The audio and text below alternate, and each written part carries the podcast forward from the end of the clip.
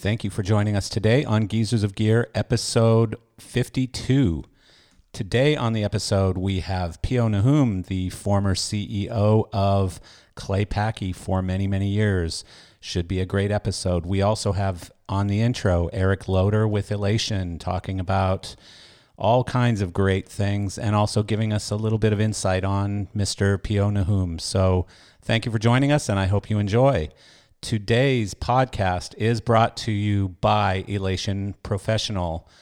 Elation is pleased to be expanding its Fuse series of LED fixtures with the Fuse profile designed to be the perfect fusion of performance, features, and value.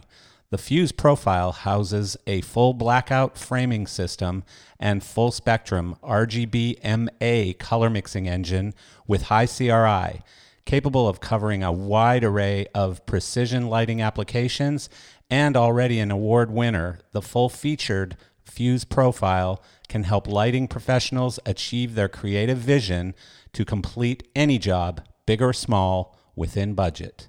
For more information on the Fuse profile or any Elation product, please visit elationlighting.com.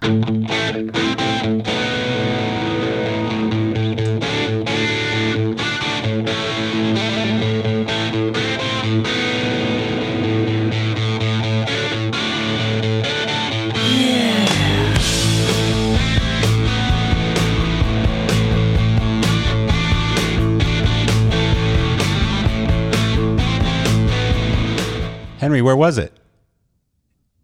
Where was what? Yeah, you you said you were going to do it. You threatened last week. You didn't do it.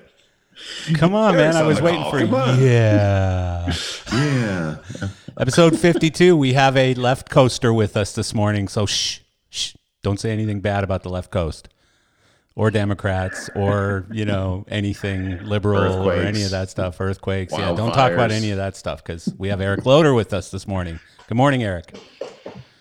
Good morning, guys. Bright and early, six thirty. This guy's a trooper. He gets up early so he can set us straight because he says that uh, you know Eric's like my voice of reason, and you know when you got a good guy and a bad guy on your shoulder yelling into your ear. Uh, Eric's the one that's you know always saying, ah, you got the specs wrong on that thing, or you know you said this wrong, or you said on. that wrong. I get a text from him after every episode, you know, sort of straighten straightening me fact out. again. checker. Yeah, he's our he's our fact checker.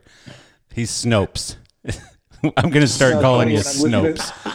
When I'm, sometimes when I'm listening to you talk, Marcel, I'll listen and uh, and you, you know you'll be searching for a word and I'll be screaming the word or you know the, the whatever historical fact. That's great. That's funny. Really funny. Well, thank you for joining us, Eric. We always like having My you on, of course. And um, so, a lot of cool things happening. I mean, we'll we'll get to Pio in a little bit because I know you have a, a lot of history with him as I do, and uh, we'll talk about him for a minute. But first and foremost, I wanted to cover a couple of things with you that you're probably not even prepared for. But um, this Paris Paris Fashion Great. Show thing, which is already sort of old news, I guess, but I'm still blown away. I went and looked at the video again yesterday uh, of that show, and just the way that the lights were used, um, sort of as uplighting, was to me just a really, really cool look, and just such a, you know, every once in a while you see something spectacular, and that was just one of those spectacles. It was just really, really cool. So tell us how'd that thing happen? Like you know was was that driven by your team? Was that somebody that came to you and said we need a light that does this how did that work out?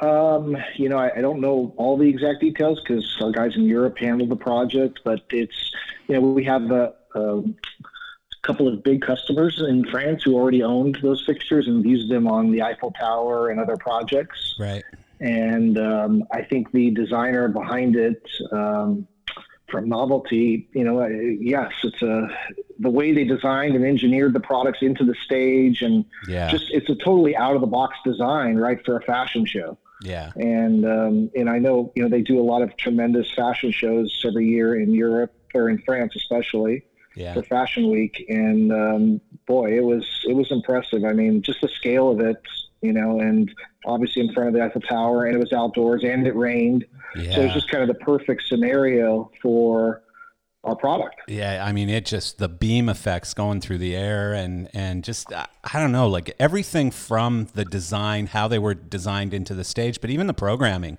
and I mean, even the fact that Programming, the music, everything. yeah. I don't know that I've ever seen a look that wasn't white. Is the whole show white?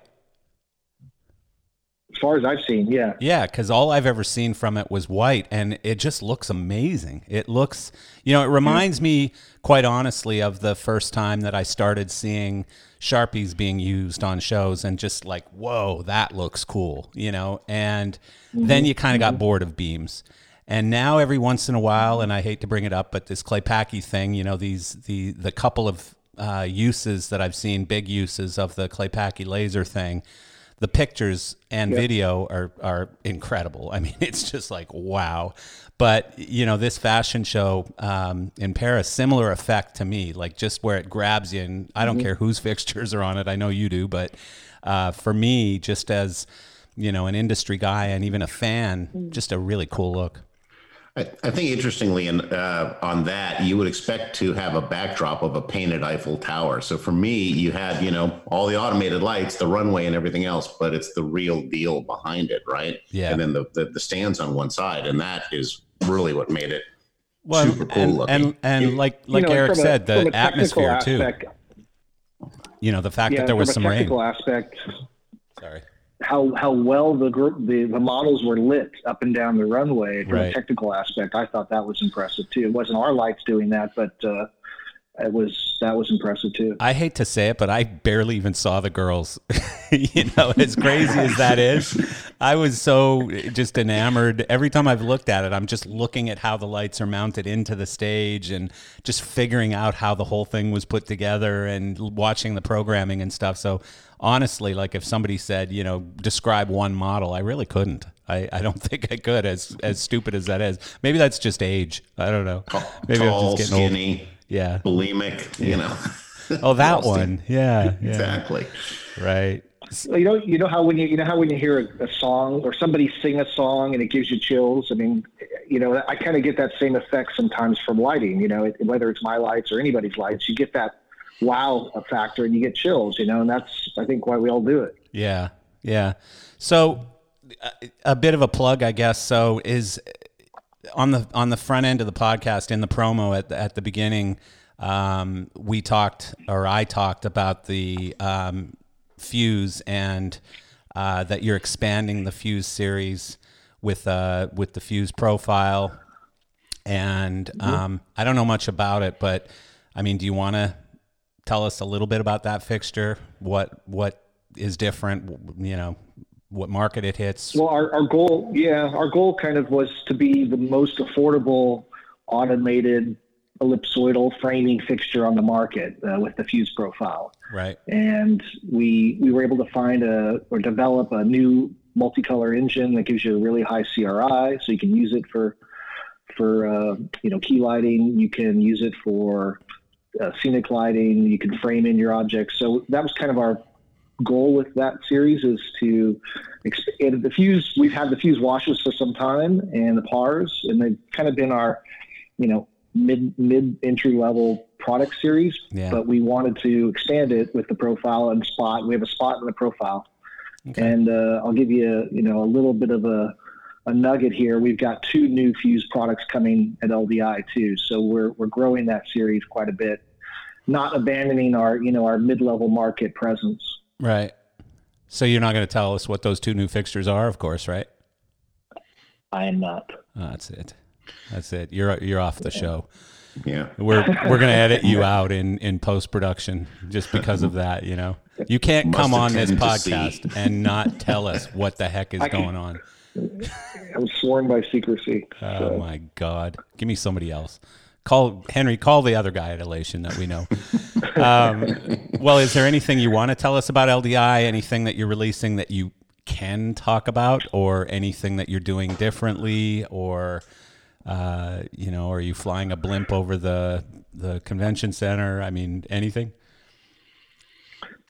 Uh, you know, I think we're, we're really excited about LDI. We're doing more product demos this year than a than a light show, quote unquote. I guess there's been a trend the last few years to do light shows, and we've enjoyed that. But it's as you know, a lot of work and a lot of money. So Right. we've decided to focus more on product demos this year with a you know a voiceover and you know scripted uh, content to kind of really more educate people on our products and you know why our products are different and what they'll do for them. So that's kind of been our focus this year, and it, it should be great. Yeah. Are you doing a breakout room or no? Are you just you just main show Not floor? Not this year. Okay. Not this year. Main show floor. That's you know, there's good and bad things about. The good thing is you get a you know, controlled environment. The bad is you got to walk back and forth a million times every day from the booth, right? And you're never at the booth when you want to see people. So yeah. so we're gonna just have the booth focus and uh, and I'm looking forward to being there this year, live in person instead of uh, virtually. Yeah.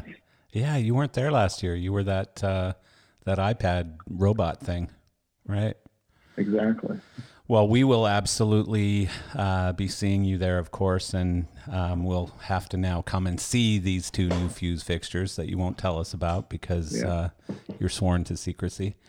Um, so yeah, I've I've I've We'll have a few other we'll have a few other surprises too, but Oh, Jesus, damn you!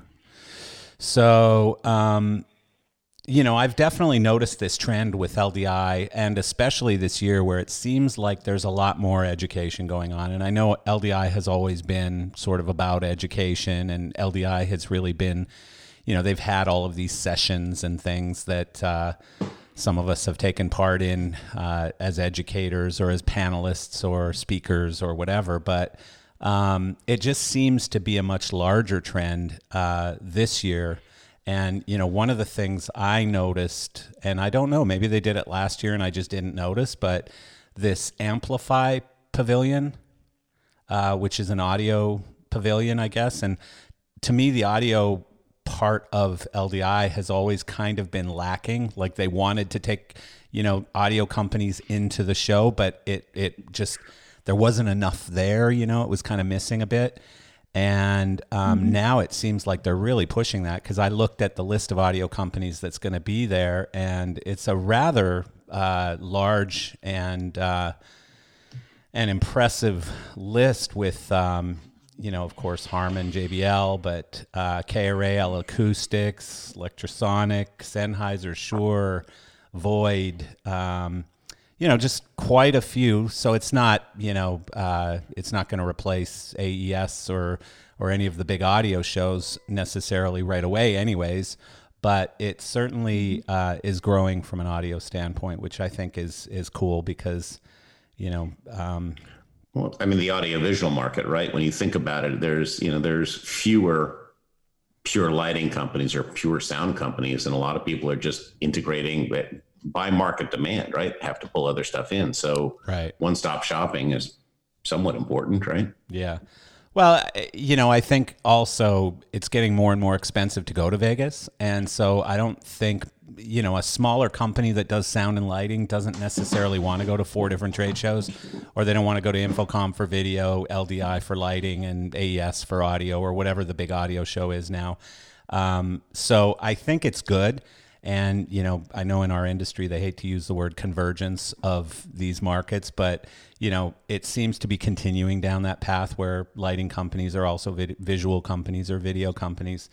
So, um, and, you know, the other thing about LDI is I always poke fun at the fact that they are saying it was the biggest attendance, but you walk around the show and it seemed empty. And, but this year, um, apparently they've got some real numbers backing it up. I've read some reports that it literally is going to be the largest LDI show ever. And from a standpoint of exhibitors, but also um, attendees.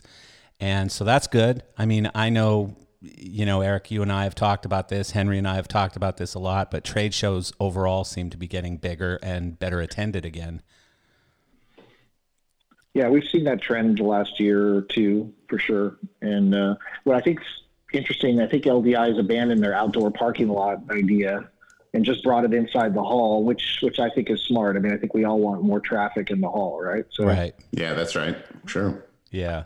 I don't like shows that do that anyways. Like it's one of the things that I never really liked about when I had to go to Musikmesse as in the music business, not necessarily the sound or lighting business, but I used to go to that show you know, buying guitars and things. And you had to go to all these different mm-hmm. pavilions and ride buses. And the one guy you needed to s- mm-hmm. speak to was always three pavilions away.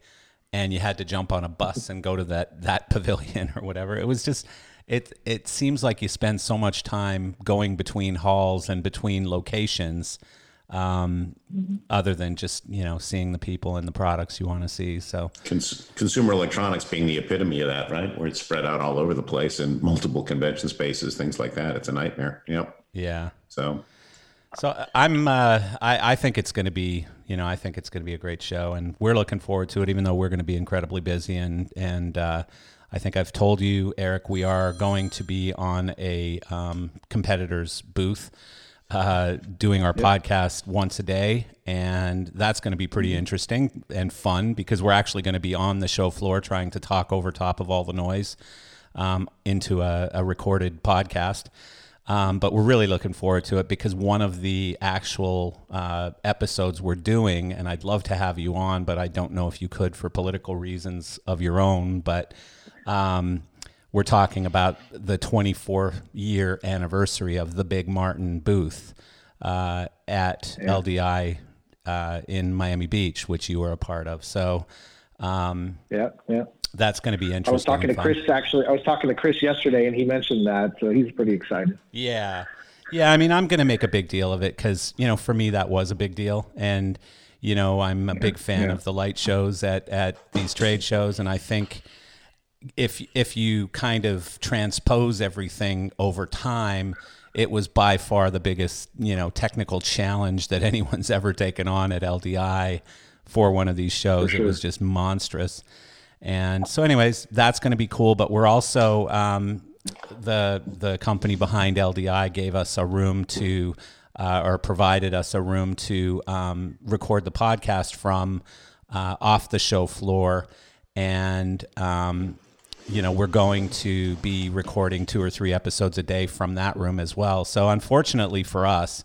I mean, I love walking around the show and talking to people and shaking hands and saying, God, I haven't seen you in 10 years or whatever there's not going to be that much of that this year because Yeah. we're locked in a room and and recording podcasts. So, um, but hey, you know, we all have crosses to bear. so one thing that I kind of So wanted we'll to see. We'll see you at the bar. Yeah, there you go. Yeah, which bar though? You know, because even the hotels, it seems like everybody's staying at different hotels now. You know, it used to be, it used to be, you know, everyone was at the Hard Rock or everyone was here or wherever, but now everyone's scattered. So So, Eric, I just kind of want to get your take on this. I'm seeing more and more of it. Um, you know, interactive and immersive uh, displays. So, sound and lighting displays. I don't know if you got your tickets yet, but there's this this uh, display at LDI, or it's off uh, the convention floor called Splinter.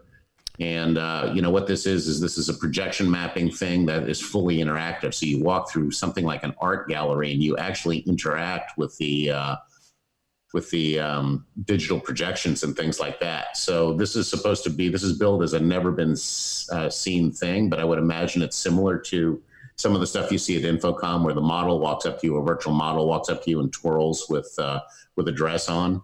You know, so I, I just Yeah, I saw it. Uh, Steve Warren from um, Avo. I saw him talking about that. I guess they're one of the creators Sponsors, or yeah. sponsors behind that. Um, uh, well, I don't think they're just a sponsor. I think they're actually controlling, uh, you know, all of the. Uh, they have their media servers on it, yeah, Right, which right. is, which is kind of cool. yeah. No, that looked really interesting. So it'll be interesting to see. I think this is definitely, I, I think we're starting to see now the next move or the next trend in our business of being able to to interact with stuff. You know, certainly uh, is introducing uh, an interactive LED dance floor, right? So it's got sensors in it. We uh, we exhibited with a company at InfoComm uh, this LED display uh, last year or in this year's this past year's infocomm where again that got a lot of traction people would come on to a booth just to stand there and play with the floor but there was also messaging and things like that embedded in the floor Yeah, those So, you things. know- uh, those things have been around for a few years, but it seems to become. It, it seems to be getting to be sort of more of a trend right now. These this, LED the sensor spacing is kind kind of interesting on those dance floors but more and more i just see you know people now starting to interact with uh, for lack of a better term mostly lighting displays or projector displays right Yeah. So I can I can certainly see this, you know, with some of these uh, these LED billboards and things like that, where you put them up left and right of the door. They're you know six feet tall and two feet wide, and things like that. But where there's more of an interactive thing, more of an informational thing. But Eric, do you have any thoughts on that at all about uh, what's going on with uh, immersive light shows? Yeah, no, I mean it's definitely I've seen a trend, you know, especially at a lot of the festivals. Um, they're doing these kind of, you know, auxiliary displays, you know, whether they're art displays or interactive displays. Um, you know, people want to, the, the, full experience, right? So they yeah. don't want to just sit there and listen to musicians anymore, you know, the whole day, weekend, whatever. They want to do other things, and I think these are becoming more and more popular for sure. Well, there's also another trend that's kind of getting the lighting and even some of the visual stuff off of the stage where it's either um, yeah. drones or audience members. You know, the one Super mm-hmm. Bowl mm-hmm. halftime show a few years ago, uh, I forget which one it was, but where um, all of the people in the audience had uh, a hat and the hat had pixels on it and the pixels were all wirelessly mm-hmm. controlled. Mm-hmm. So they were creating images in the audience using the people as pixels, which was just insanely cool. Um, so yeah, I mean that that stuff's going to continue. Everybody's walking around with a little supercomputer in their pocket, and um, mm-hmm. you know they're going to find more and more ways to use that to become part of the show, which is. Cool. I think so. I, I just you know it, it's kind of funny when you look at you know where architectural lighting where everybody we started off with you know lamp based fixtures that you would you know in an environmental housing that you'd shine on the side of a building. And i know eric you guys have a ton of ip rated products also. But I'm wondering now if this is the the next foray back into you know outfitting shops and displays and shopping malls and everything else. It got kind of a little bit of traction, you know, 15 years ago, and obviously there's a ton of outdoor exterior LED stuff that's going on now, but I see this now as becoming more specialized yeah, again. It's, it's going to keep growing. I, yeah. I agree with that. Um, Eric, so you know we're we're obviously bringing uh, we're bringing Pio on, but um, you know it's in the music business, in even movies, in all kinds of things. We're getting to that age, all of us are, where we're fifty or more, and people around us who we looked up to, eh, not only you know pop stars and rock stars and whatever, but even just people that we worked with or for, are starting to either hopefully retire or die off or um, you know something is going on and they're just disappearing at a at a crazy rate right now rock stars and stuff too and so it's kind of a sad mm-hmm. time for people our age i think you know ends of eras every day but um, so you know yesterday i or a couple of days ago i saw the news that uh, peter johansen is no longer with sgm you know again another well, it wasn't really an era, but uh, let's see. I mean, if, if Peter is going to resurface in another company or if he's going to uh, ride off into the sunset again. But um, but Pio is a guy who, you know, myself, when I started at Martin, I think the first or second trade show I ever went to, um, I met Pio at Claypaky and was just really kind of uh, I don't know, curious by just the st- the type of person he was. He seemed more like a banker mm-hmm. than a lighting guy. He seemed very serious and very proper and very well dressed and very, you know, just you know, more polished than most of the people that I knew in the lighting business. So I was always curious by him. And then when you when you go up and talk to him, eh, you know, one of the most approachable approachable guys I've ever known and, you know, Henry doesn't know Pio well. I think he met him once. And yesterday we got on a call with Pio just to kind of do a little pre thing because, you know, he's so professional. He wanted to make sure his microphone sounded good and all of this stuff. He's just such an ex, a, a pro. And um, mm-hmm. Henry was blown away by just how nice a guy he is. So, um, you know, I know you've got a lot of experience with him, and I think you actually worked together at Martin, right? Because well, yeah, I did. I mean, ten years. Yeah, so, I think I did know, for he, a short uh, time. I think he had joined Martin right before yeah, I, I think you were. Yeah, I think you were there for maybe half a year, a year yeah, together. Yeah, but uh, he, uh, you know, I met him for the first time in Rimini when he was at Claypaky the first time, right? So back when Mark Rollins took me over to Rimini and I got to meet everybody and uh, yeah, I mean, I, of course, everything you said, just a polished, professional, you know, person, and but obviously somebody that has a ton of passion for our industry and for for lighting. Um, you know, it's I've been fortunate. I've been fortunate to learn from some of the best in our business, and I consider Pio a mentor, um, whether he knows it or not. I mean, he he uh, has great leadership qualities. I mean, he's a very warm person. Um, he's brings together a team. Um, he's extremely fair person, but he's also very direct. Like when he when he believes something, he'll tell you, and uh, and I've always respected that about him. He's a market. He's a sales and marketing guru, and from my perspective, I mean he put together some amazing marketing campaigns. Um, you know, during the Martin days. I mean, we were there and together. You know, it face it during the heydays. You know, during the Mac 2000 rollouts. Right. And, uh, and um, you know, obviously, you know, as an Italian, he's a, a tremendous host for parties and events and yeah. customers. And yeah. I mean, he, he's uh, he's you know he knows good food. Uh, you know, he's obviously just one of the consummate professionals in our business, and and you know, obviously was.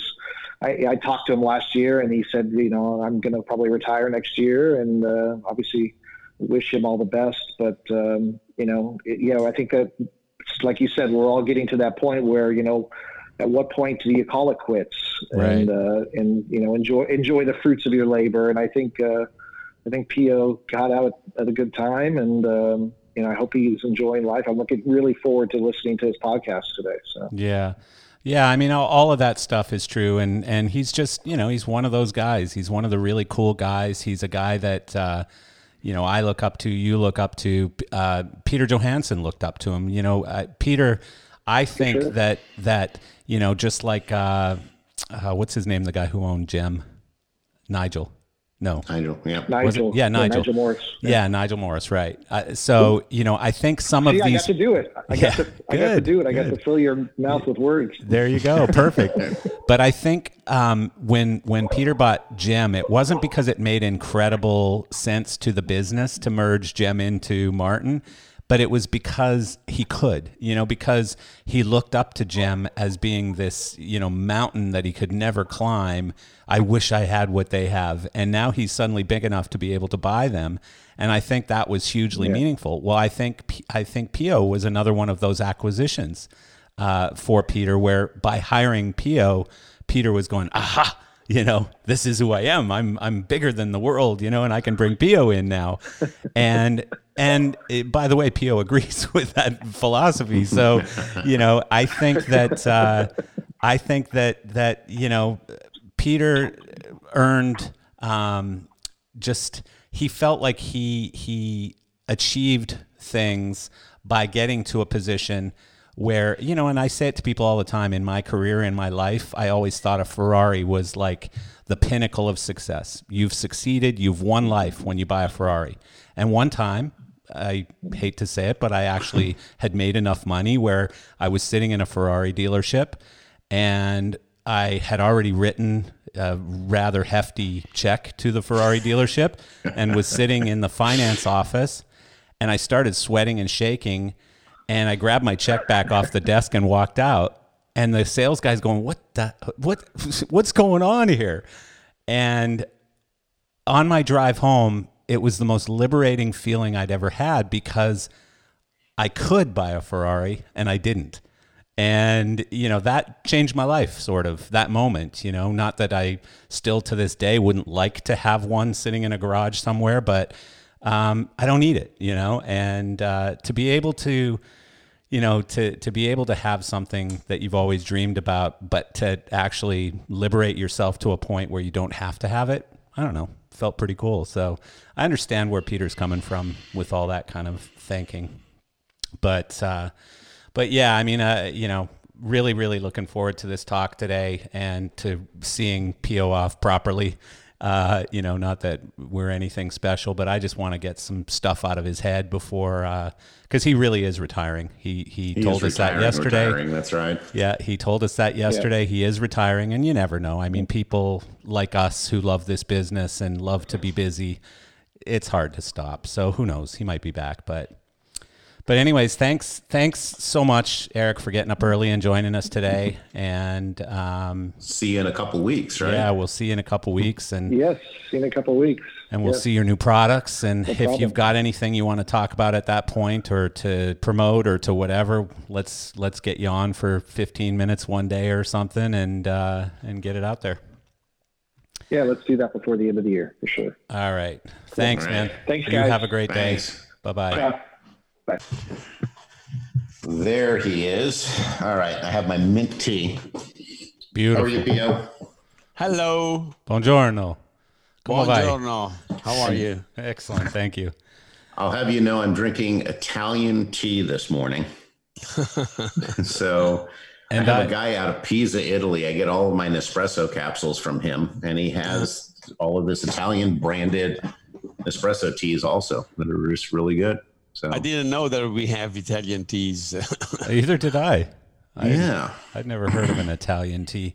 I uh, I drink this. Uh, so over here in America, we have terrible coffee, of course, Pio, and we Yeah. we have Wow. these uh, these automatic coffee machines called Keurig, and you've probably seen Yeah. them in hotel rooms or something. Um, yeah. but I have found a particular brand of Italian roast uh, coffee that's very strong because I like strong coffee, and so I drink that every day. Is uh, I see. so we're very pro Italian. Yeah, but to, to, to say the truth, uh, in Italy we drink a lot of uh, Nespresso today. Yeah? You know these Yeah. capsules. Yes, Uh, and at I home I drink an espresso. Nespresso is not from Italy. Nespresso the, the, is from Nestle. They're from Yes. Switzerland. Yes. So I And- believe that a lot of people around the world is drink are drinking now, um, at least in Europe, let's say, yeah. drinking espressos today. Because it's easy and it's fast. So I'll, Easy. t- I'll tell you a funny story, Pio. So the very first Nespresso machine I had, um, uh, Fausto Orsatti came to my house to stay at my house. We were doing business, of course, and um, so he was staying at my house, and I asked him if he wanted an espresso, and he said, "No, Marcel, I don't drink crappy American espresso." and I said, "No, no, it's this new machine called Nespresso. It's very good." And he says, "Marcel, come on, it's not good. Come on." And so finally, I convinced him to try one, and he was so impressed. He was like, "Wow, this is the first time I've had a good espresso in America," and uh, so it's not too bad. No, in fact, it is not. I have, uh, I think, in every place uh, where I go and where I live, uh, we have an espresso machine. I, everybody in the family is drinking espresso today. Yeah. Easy. You can choose a lot of different uh, types of coffees. Yes, of So course. it's, um, Yeah. it's uh, quite convenient, I would say. And yeah. nice. plus Lavazza. Expensive. Expensive anyway, yeah. Yeah.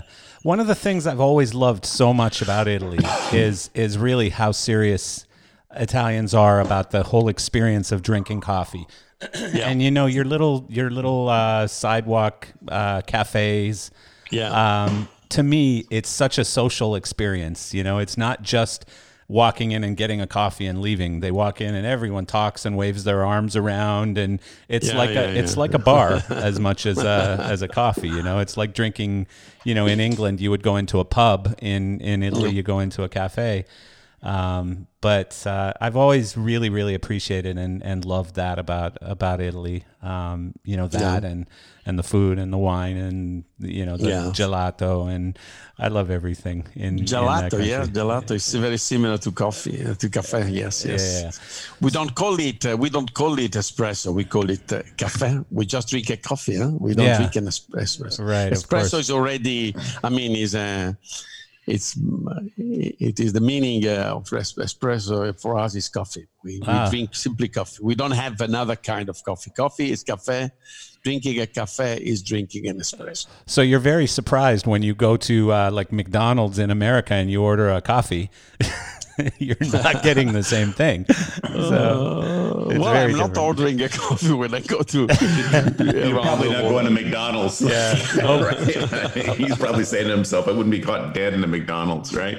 well, it's true. But you know the other Yes. funny thing. So back to Fausto Orsatti, who I know you know as well. Yeah, very well. Um, but Fausto, uh, I remember whenever he would come to America to visit, you would never guess what his favorite restaurant is, and it's not McDonald's, but very close. Red Lobster. And Red Lobster, yes, yes, To it's us- true. I can understand him. to us Because, here, uh, we would never eat in that place. It's garbage. Like the lobster, I don't even think it's lobster. I don't know what it is. It's like fat shrimp. You know? Well, really uh, strange uh, because uh, lobster are very uncommon in in in, in Italy, Right. and they're normally very expensive. So I think that having a possibility to eat uh, a lobster for for a reasonable price, as you do at Blood Lobster, Yeah. is quite uh, is quite an experience. So Yeah. I can understand uh, Fausto when. Oh my god. he li- I hated it likes- so much because he every time he was here, he either wanted to eat Mexican food or red lobster. And Mexican food, Tex-Mex or something like yeah, that. Yes. yeah. And I mean, I love Mexican food, uh, and so I was okay with that. But Mm. Red Lobster, I mean, you know, it's like I'll eat Burger King before I eat Red Lobster. I just don't eat that stuff. It's just not. Uh, it- you Well, know. I believe that uh, Red Lobster and Tex-Mex are something you cannot find in, in, in. Italy, and Yeah, that's why course. Fausto, who is very international minded, it's Yes. very open, yes, culturally very open. He that's why he was like he likes uh, eating these kind of things. of course. Probably if he goes to Thailand or something else, uh, somewhere else, he has a similar similar approach to di- to different foods. Yeah. And uh, I, I think he goes to the hot dog restaurants in Thailand. Oh God. I don't know. I don't know. He's this brave, Henry. Maybe not. So Pio, thank you so much for joining us because I know in in your Oh. It's a uh, in your retirement you're very busy, and Yeah. uh, you know it's try to be amazing. It's amazing when people stop working how busy they get. You know. yeah, it's Uh, true. so uh, we actually just had Eric Loader, who I think you know quite well Yeah, from course I from the do. Martin days. Um, we just had him on the intro, and he said some very kind things about you. But one of the one of the biggest things he said is Pio is truly a mentor to so many people in the industry, and so I think you know especially at Clay Claypaky, but even in the entire industry, I think you really do leave a legacy. You're one of those guys, uh, you know, you, Peter Johansen, Bellevue. I think there's a, a handful of, of really great people in this industry who who do leave a legacy. Even Bruno Di Doro, in some sense, you know. Um, but you know to be to be called someone who is who is really a mentor to many great people. And you know Eric's a great guy in this industry. He's a he's a leader himself and a mentor himself now. And so for him to say that you were one of his mentors I think is is quite a compliment. It is, it is, and I appreciate very much this compliment. yeah. Well, I have to say that I've met so many people in my life, uh, in my professional life, and and uh, I have been always uh, in a sort of uh, uh, management position. And uh, for this reason, of course, I've been uh, had a lot of collaborators, and uh, I had to take care of them. And uh, I have also always been quite open to not to teach because teach is maybe too much important, but to explain them how I was doing business and what was my approach and what was my my belief and uh, and my the spirit I was working with. And I appreciate that uh, people like uh, Eric, who uh, whom I really uh, appreciate as a very real professional, yeah uh, have really enjoyed uh, working with me. Yes, yes. And he also mentioned, um, you know, that you are an expert at marketing and branding and, um, you know, really creating sort of an atmosphere around a product or even an event. And he said you plan very good parties, by the way. Um, yes, it's true. I think that might be an Italian thing too in, as well. it's in, in my Italian uh, Yes. spirit, you know. Yeah. Italian are normally very friendly, very open, very Yeah. welcoming, and for this reason, uh, we really learn immediately how to organize uh, events and Yes. come-togethers. And, Well, I remember, I think, I don't think it was my first, but maybe my second Rimini show when I joined Yeah. the industry. I joined in 1991, so it was probably my first Rimini show. And you had a party at Paradis- Paradiso. Paradiso.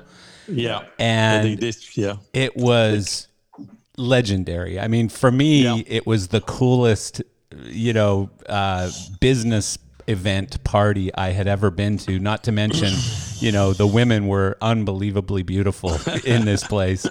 But uh, it was just a crazy, crazy cool event, and you know that whole show used to be so amazing. Um, it's funny that so many people uh, still today remember the exhibition of Rimini as a as a, as a legendary uh, event. You know, yes. it was, it was, it has been for many years a, a fantastic event, and uh, it was a complete, it was a completely different time, of course, and uh, nothing like this was ever was happening anywhere else in the world. Yes. And we had people coming from really from literally from all over the world, from uh, from Latin America, from North America, Europe, of course, and yeah. China and uh, Asia. Everybody was coming to this small town in the on the Adriatic Sea to to participate to attend this uh, this exhibition, which was not at all an exhibition. It was yeah, it was an exhibition. It was the opportunity to yeah. exhibit. Yes. But in fact, it was more. It was the first example of a of a real event rather than exhibition. It was amazing. I, let me tell you a quick story. So it's actually two quick stories within one. So the first time I went, I was a very naive Canadian boy early in the hmm. industry. Uh, I had just moved to America to work for Tracoman Martin. Yeah. And um, so I go to this trade show in Italy. And the first thing that happened was at the trade show, I remember four beautiful women walking towards me. Girls, I don't know, 21, 22 years old, maybe. Beautiful. Like just, and they were dressed in these beautiful, like shiny leather outfits.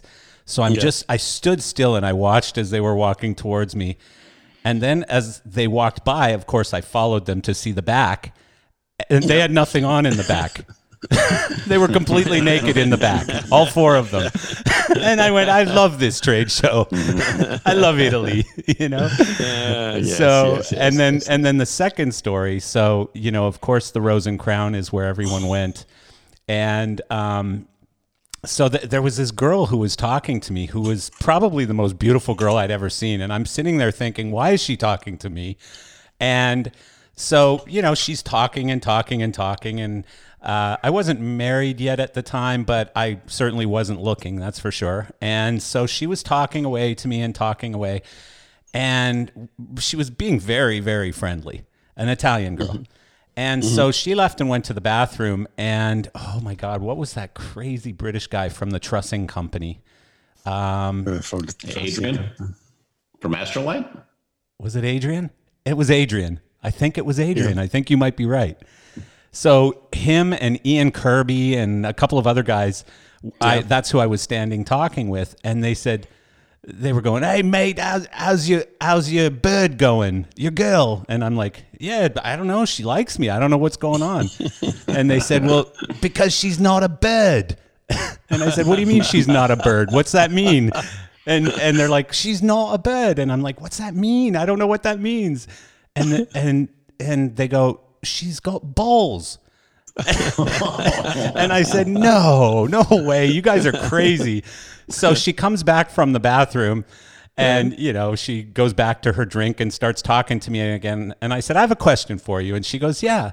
And I said, have you got balls? And she goes, of course I do. so this is this was my uh, first experience of Rimini. Uh, yeah. not not everything is exactly as you see it.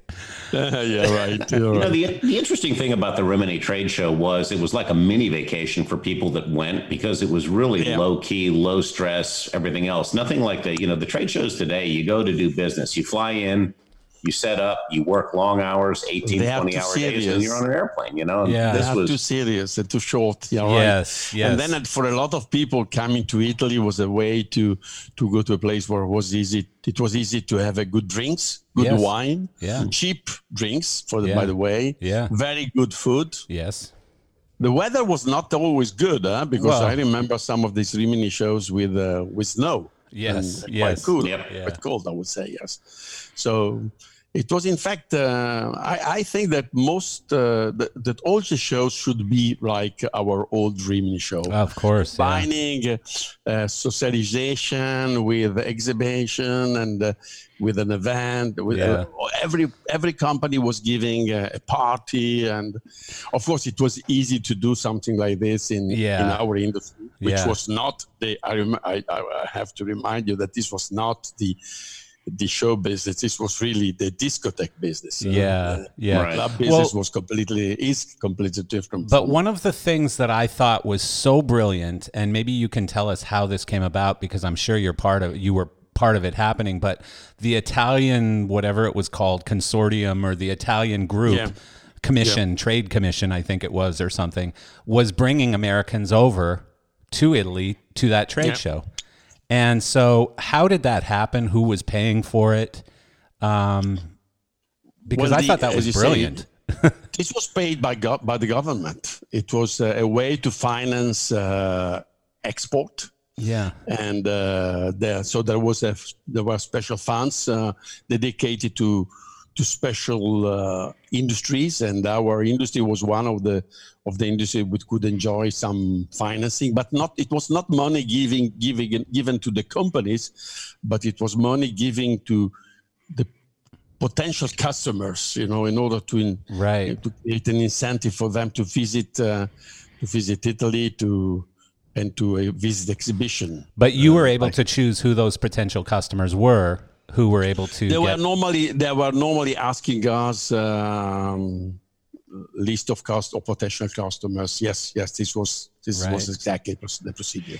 You know, there's an interesting way when you when you think about it. Back in the day, this predates the euro at this point, right? So you had the Italian lira, and that was one of the things that made buying Italian products so attractive at the time because the you know the economy in Europe was mixed at that point. So when Yeah. the, the lira was you know down a little bit, it made Italian product uh, much more desirable to buy versus maybe a German product or maybe a British product, right? Right. And I know Yeah, that true. I guess the you know the death of that all was the institute. Uh, you know when they put the euro in, right, where they blended all the economies. yeah So uh, well but for me the bigger thing was that just italian nightclubs were so big at the time and it was such a big thing italian discotheques that you were coming up with these products like the jupiter and the Astroraggi and the uh, you know the Goldenscan, and, golden uh, scan the Coemar robot Yeah. or whatever it was called. Yes, you know yes, all of yes. these really big really expensive um, automated lighting fixtures.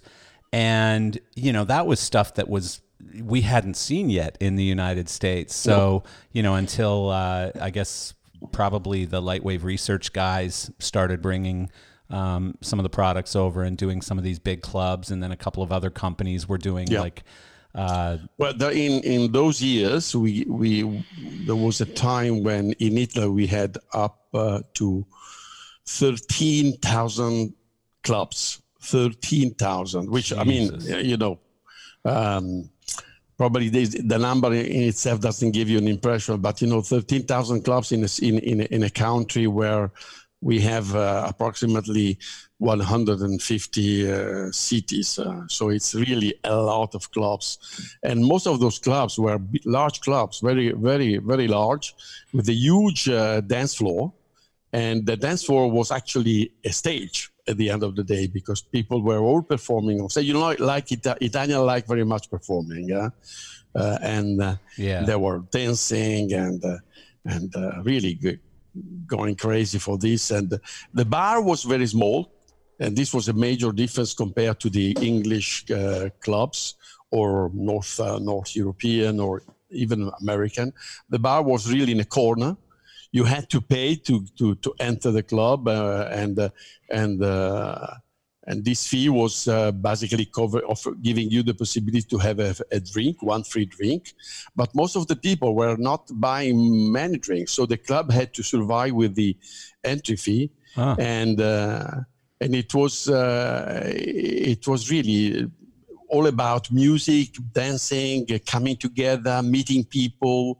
Uh, hunting for a partner. This was actually the, the main activity yeah and it was it went it went very well for many years and this was the way that uh, allowed company like uh, Claypaky, Coemar, and Program many systems. others. it drove yeah. the innovation. It drove the innovation forward on on Yes, uh, bigger, yes. brighter, better lighting fixtures and stuff. Which you know, I know at the time for for us over here in America, most of the innovation was happening in Italy. We were seeing most of the cool products coming Yeah. out of Italy. and specifically in the initially, anyways, it was Coemar and Claypaky, and then you had you know Lampo and all of these other um, It's about, I remember smaller the, companies. once I made a accounting about the company, there were approximately 33 companies, 33, 33 manufacturers of uh, disco lighting Yeah. in Italy. All Yeah. based in, the, in those time, I, will- I, we have to remember that there were no no Chinese. Huh? No, no, no. It was all that strip between Bergamo and and Castel Goffredo. you know, they were all in that general vicinity. And Yes. I remember yes. looking out the door of Coemar, and who was it right behind them? I think it was Coef. Was Yes, like Coef, literally yes, right yeah. next door to Coemar. Yes, yes, yes, and yes. Uh, then there was somebody else just uh, across. What was the guy who made that first uh, moving headlight? uh, Oh, I'm looking head, at the guy in my head right now. Um, yeah, he made a moving headlight. I cannot remember. One of the very, were- very early ones. Um, oh goodness, I'm looking at him in my head. Anyways, but yeah, the, it was such an interesting business, and then learning that many of the companies were buying the components from the same manufacturers. You know, Yeah. Yeah. So, yes, absolutely. Yes, sharing yes. components. So I want to I want to go back a little bit, Pio, and Yeah. and um, you and I think I said this to Eric or to someone else over the past couple of days, but you don't look or act or seem like a guy that comes from our industry. And No, you you seem like a banker, uh, you know, an investor, a businessman, more from a much more rigid, uh, much more disciplined industry, perhaps. Um, And which is, you know, I think why you've been so successful is because you came in with some discipline and with some real business acumen and stuff. But um, so I, I'm curious how you found your way into the industry because I, I've never heard the story. You never heard the story. I haven't. well, uh, I come from a from a very uh, uh, international family, and um, have been living uh, for a few years around the world before before establishing in Italy when I was in, at the age of eight. And then uh, I remember that my father, both my father and my mother, told me, "You have to become an engineer." Uh, my father were working for a big uh, more multinational corporation involved in energy. And my mother were working for a construction company building uh, um, power plants. And they told me, we will help you to find a job as a nuclear engineer in a nuclear plant. And so, uh, following their suggestion, I, I, uh, sorry, I have a telephone ringing. No problem. It happens. It happens for sure. So uh, I followed the, the suggestion. And so I became, as I told you, we- I became a nuclear engineer and I was jobless. Did you hear about the jobless? Uh, No. no, no. Well, I was telling you that a couple of months before my my graduation in Italy, it was June, I remember. Uh, we had a referendum, and the plan, the national plan for uh, for nuclear uh, energy, was completely abolished, and all the nuclear plants that were planned to be to be built were completely stopped. So I found myself uh, basically jobless before even before graduating and I had to find an alternative. So I decided to go to look for a job into the medical industry, and I found a job in a in a very important company, uh, Italian company, uh, involved in uh, in with uh, cardiology equipment, uh, and. Uh, and I was, and fresh from my university study, I accepted to become uh, an expert in cardiology. So I had to study again and again to to learn how to make uh, electrocardiogram, how to make uh, echocardiograms, and these kind of things. Because I was promoting around the world as, as a product specialist this uh, new equipment. I based on for the first time based on a on a computer, based on a on uh, microprocessors and so on. And uh, and you know the doctor were not e- were not available to accept uh, automatic uh, diagnosis or or machines making their jobs. So you had to be very skilled in the in order to explain them uh, why they had to trust the machine and how they could make use of this machine for to improve their jobs. Wow. And this was for me uh, an interesting experience because I, I learned that uh, when you when you have to, to launch a product, you have to really to know everything about the product, not only the way the product is, bu- is built, is manufactured, and how it works, but especially how the product is used and what kind of benefits the product can give to the to the customer. Right. It was uh, this was really the first what the first my the way I learned uh, the importance of uh, of uh, product management and uh, understanding uh, in full uh, a product from from every viewpoint. In that in that time period, though, Pio, I mean, the Italians have always been big in the uh, pacemaker industry and uh, heart-related yes. medical products. I mean, I remember my father worked for Cordis Electronics back in the day, and some of the earliest models pacemakers that had batteries yes. in them surely came out of Italy. So there's it's probably true. It's true. It's it's uh, this company was in fact. Uh, uh, connected uh, to to to to to a pacemaker company, pacemaking company. Yes, it's true. Uh, and uh, it was a very very qualified company. Uh, today, it doesn't exist any longer because this industry, this this this is not this company has not disappeared, but the the, the competition coming from from Japan and and especially from Japan and and from from from North, North America has made uh, uh, the, the, market very tough. But uh, at that time, it was really leading company around the world and exporting all around the world. And I was, for this reason, I immediately learned to make that making business was the meaning of making business was making international business, not only in Italy. In fact, uh, from the very beginning, I was Im- involved in with international sales, international promotion, international exhibitions, and you know this is not so obvious uh, uh, for for an Italian uh, for an Italian guy. But this was only my first experience because uh, after five or five years in this company, I decided that I wanted to work for for a larger company, and um, and uh, I needed to go into into a really uh, big company with uh, with subsidiaries and around the world, with uh, more than one factory, and so I started looking around, and I found a job as a marketing uh, manager at uh, Michelin. You know, Michelin is the tire company. Yes. Uh, the French tire company, which is of course based all around the world, and it was already based all around the world. A company with more than 250,000 employees. So really a huge, huge uh, corporation. And I was hired to become the marketing manager of Michelin in Italy. But uh, this company was strongly product oriented and they, they, they not offered me, they really uh, forced me to have a, an intensive training, product training, which lasted nearly nearly three years. Jesus. So I had to learn about everything about the product, about the way you sell a product. I became a salesman. I worked in the factory for a, for a couple of months as a, as a blue collar. Then I became a salesman, you know, in a very small, uh, in a small city. Uh, visited, you know, in a tire shop.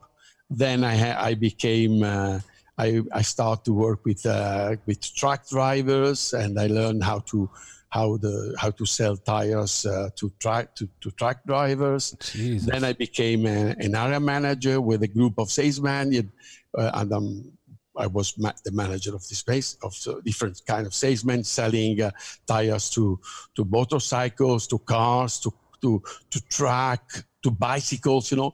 All so of this when you were hired to be a marketing guy, though, right? Um, yes, I learned to be.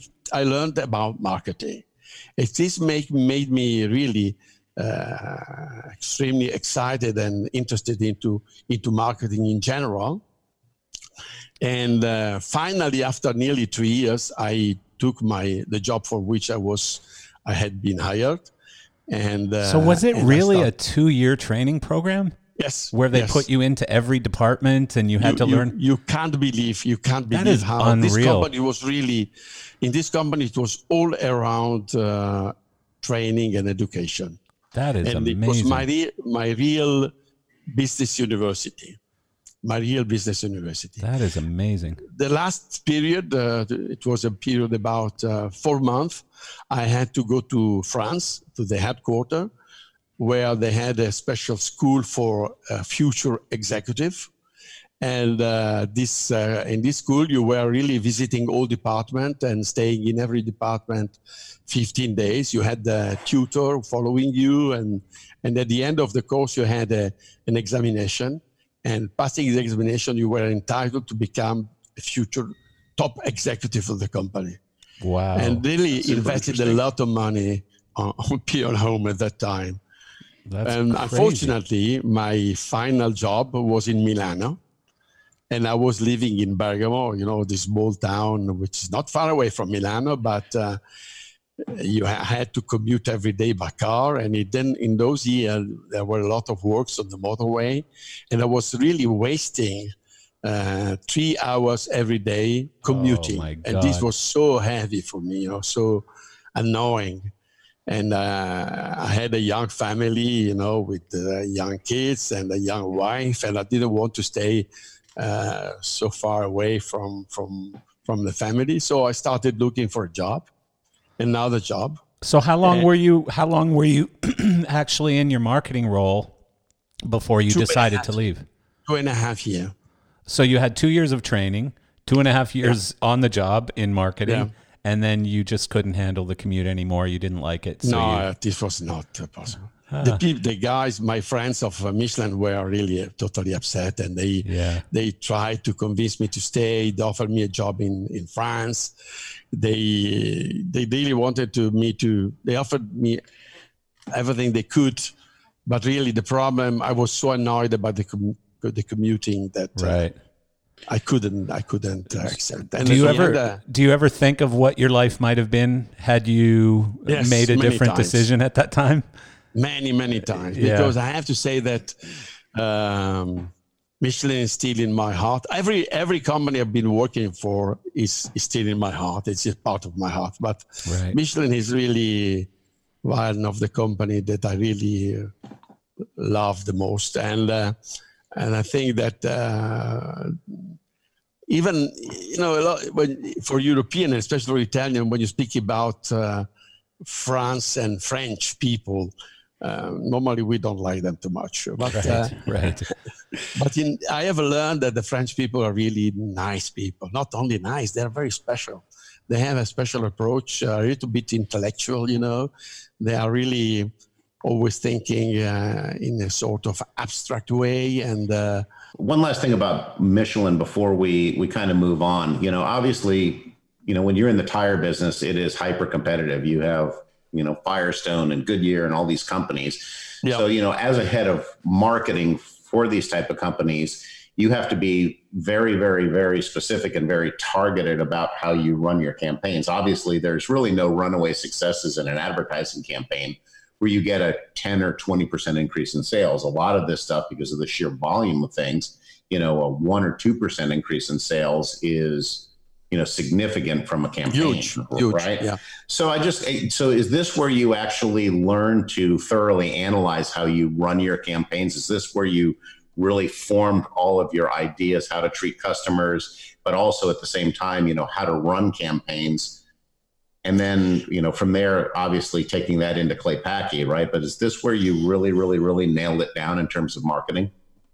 Yeah, I have to say that uh, once again, um, the product was the focus point of our business uh, at Michelin. Every time, every time uh, we were uh, we were talking to customer, we are talking about the product, the way the product perform, and the benefits of the product, and uh, and this was really uh, of primordial importance for for the Michelin people. And you know, the Michelin is a real innovator uh, or was at least a, a, real innovator. They have been the the inventor of uh, not the inventor of tires because the inventor of tires uh, for car cars have, have been uh, uh, Dunlop, but they they they were the the inventors of radial tires and the inventors of tubeless tires.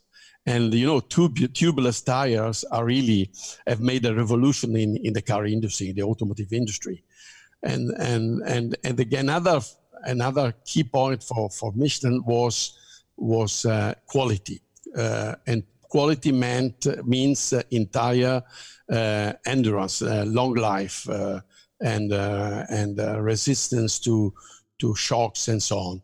And and we had to explain this to customers. It was the, we had to make people believe in quality and making people believe in quality is not is not easy because quality is a is a promise it's not uh, is not there's no evidence of quality and uh, unless you have really tried the product uh, and after a, after a, sometime years so, in the, in well, the case the, of tires. The other so issue is that poured, sometimes when sometimes when you're selling quality, you're also pushing a higher price and yes, convincing this was, this was convincing the customer that the, in the in the concept of quality. Yes, of, of course, course, yeah. So you're convincing the customer that the higher price is a good exchange for the um, additional quality. And this is one of the problems. It's an interesting topic you bring up because in the lighting business, this is something that many companies, yours included, have been battling for a number of years with some of the manufacturers who are building in China or in yeah. uh, even in Czech Republic, for example, uh,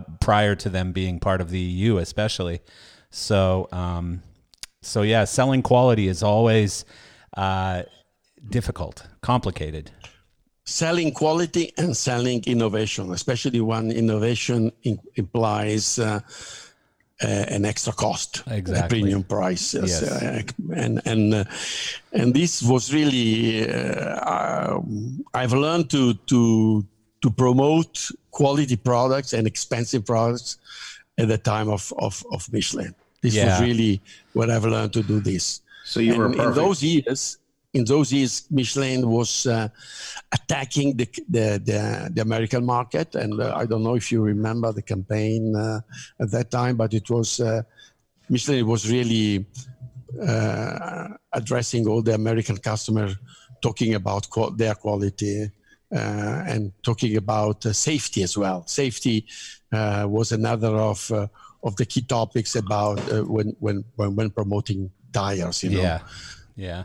So so obviously because the the commute, um, you know, you sadly were forcing yourself to leave the company. I'm guessing that you started looking for something closer to home in Bergamo. Yes, and, uh, I was uh, living in Bergamo, and I had, of course, a lot of friends around uh, Bergamo. And strangely enough, I have never been, I had never been looking for a job in in Bergamo. You know, no, I don't know why, honestly. Yeah. And uh, but a, a, friend of mine uh, told me uh, one day, uh, I know you're looking for a job. Uh, why don't you come with me? I show I you I introduce you to a guy who has just uh, for whom I have just um, designed and, and built a, a small factory. and so he brought me to meet Paky.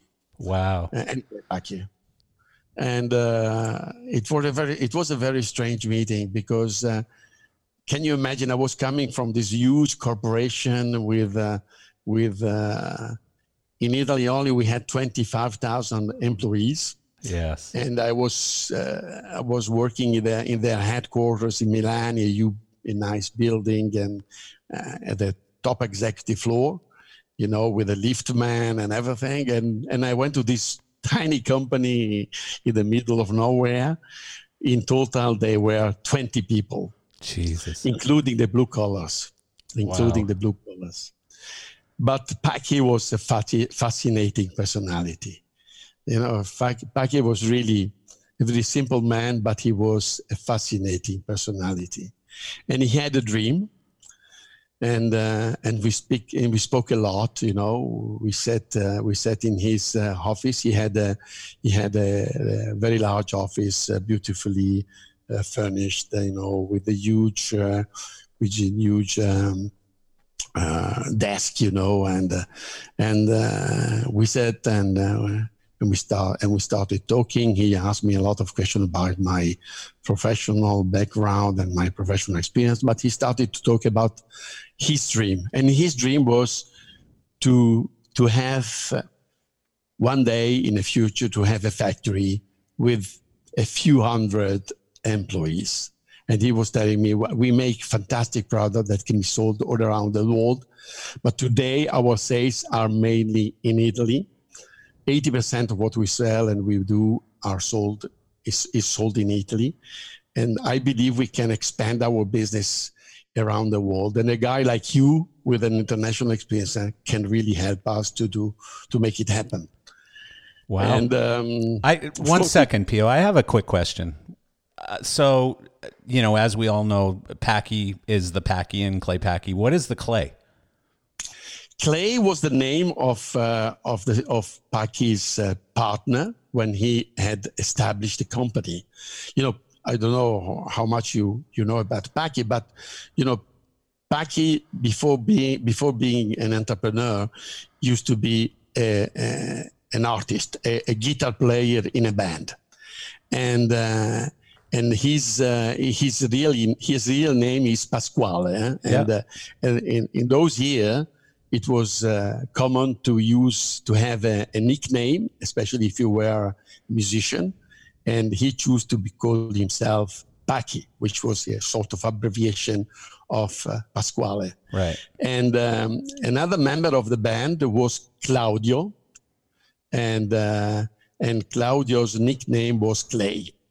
So the two the two guys decided one day to create a to establish a company for for producing uh, for manufacturing light for clubs, uh, and uh, and so they did, and but unfortunately uh, Claudio uh, had a, a motorbike accident and unfortunately he passed away just a few weeks or I would say a couple of months before the company was established. But Paky uh, was really uh, so uh, he was so close friend of this guy who de- and he decided to keep uh, the Clay Paky name, the, the, his nickname in the company Wow. name. With, What a with the cool Clay. story. That's I had never heard I that never story. Knew that. Yeah. Wow. Yeah, I appreciate you sharing Clay that with us. Paky is not certainly uh, an Italian name. You wouldn't call him Italy. No, I always Everybody- wondered. I mean, I knew Pasquale. I've I've known Pasquale for many years, but I never knew, and I knew his nickname was Paky, but I never knew uh, where the clay came from, and I just never thought to ask until now. So,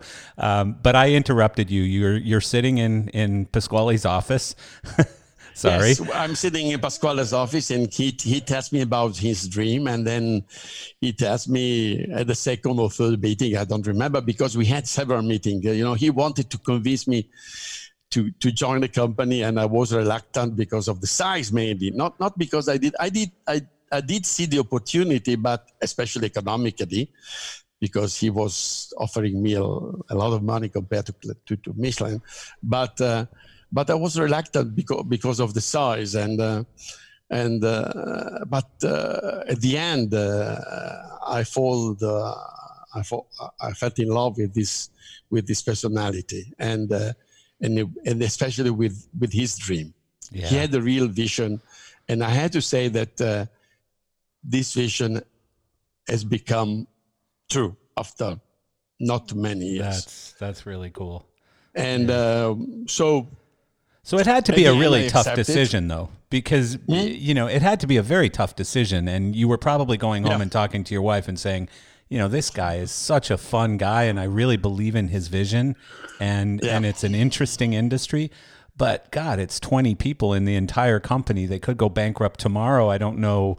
You know, there's no, security. the, the and- risk of going the, the risk of going bankrupt was not uh, was not uh, you weren't worried about that. It did not exist at all because the business in those years was really booming and this companies was growing with a rate of 25% every year Wow. so the, I really could see the, bus, the, the business opportunity.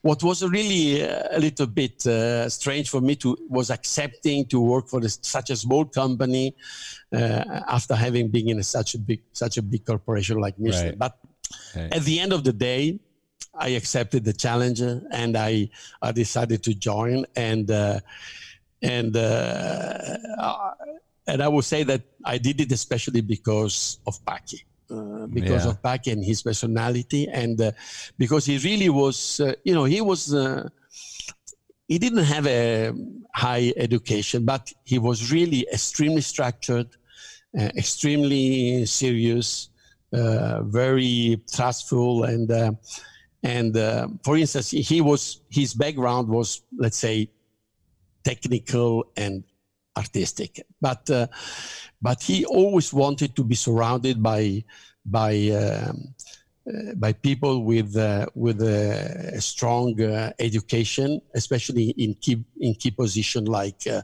finance, for instance. You know, he always wanted to, to be sure that finance, the company, were run perfectly, because he wanted to dedicate himself totally to the to the product to product innovation, and uh, being being sure that the company was in was doing well from every from every other viewpoint and yeah. uh, and he hired uh, i remember when i he hired me for sales and marketing at the same time he hired a guy uh, came a, a, an important guy for coming from from um, was it Luciano Salvati? ABDT from from from manufacturing, and another guy who, who had a strong uh, uh, experience in finance to run the finance part of the company. And and the three of us, uh, the three of us, I mean the three executive plus, of course, Paky, uh, we, uh, we, we gradually.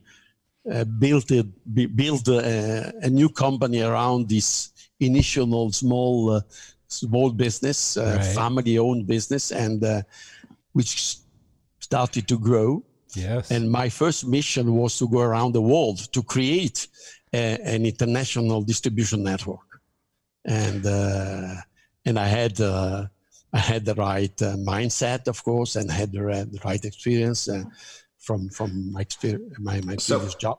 So, Pio, question for you: In the product development cycle at this point, I mean, you came into Clay Paky for the first time in 1990. So, this is about where the disco market is slowing down. The first introductions no, no, no, of, of, the no, Harry, no, no, it's not true. I came in Clay Paky in 90, 90, 88, 89. Okay. And this was the time where the club market was booming.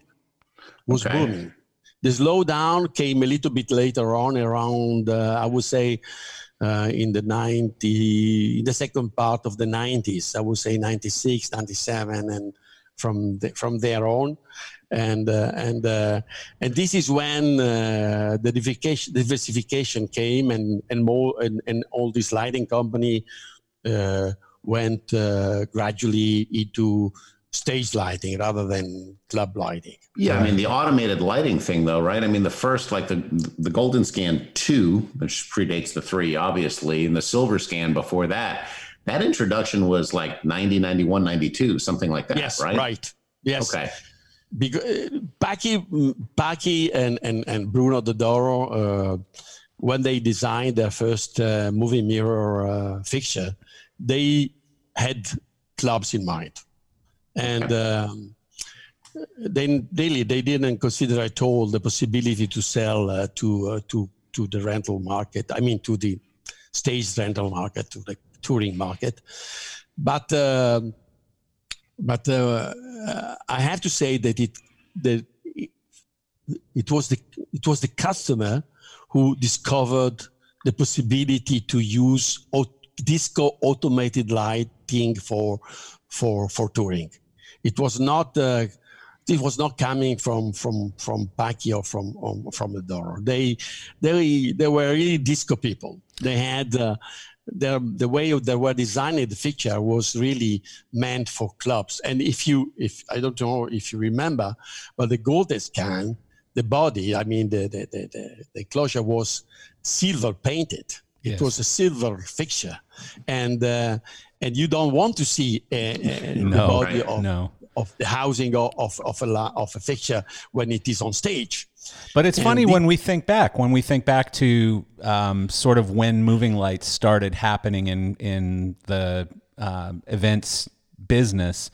Um, Claypaky was very slow into that business. So was Coemar. Coemar and Claypaky both took a lot longer to get into that business. And I always just assumed that it was because they were Italian and the business was really being driven from the US. And you didn't really have initially, or at that point, because high end had already gone off on their own, you didn't have a distributor that I guess was really great at getting them into that rental market, possibly.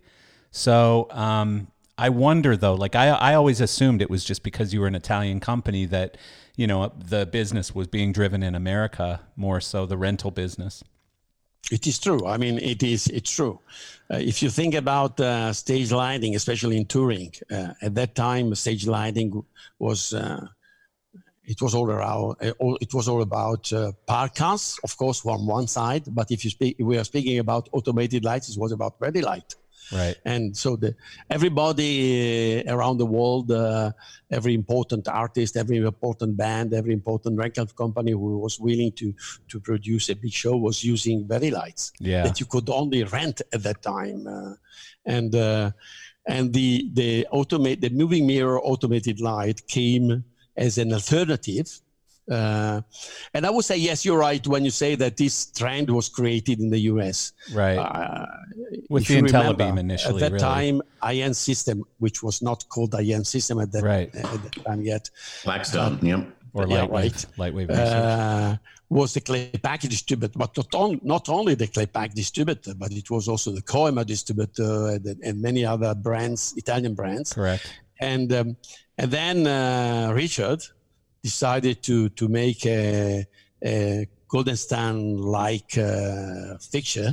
Mm, uh, I wouldn't say that uh, it was a copy, but I would say it was inspired by Golden Scan, very similar to Golden Scan. Yes. no, no, no, don't laugh, because I have a big admiration for for Richard. Oh, Bergin. I know that. I know that. Very, very. I believe that uh, uh, Richard is second only to Paky. Right. And uh, he did fantastic things in his life, and uh, same as Paky. And I would say that, of course, uh, he got inspiration from the Golden Scan. Yes. But he made what was important is that he made a fixture that, from the optical viewpoint, was completely different.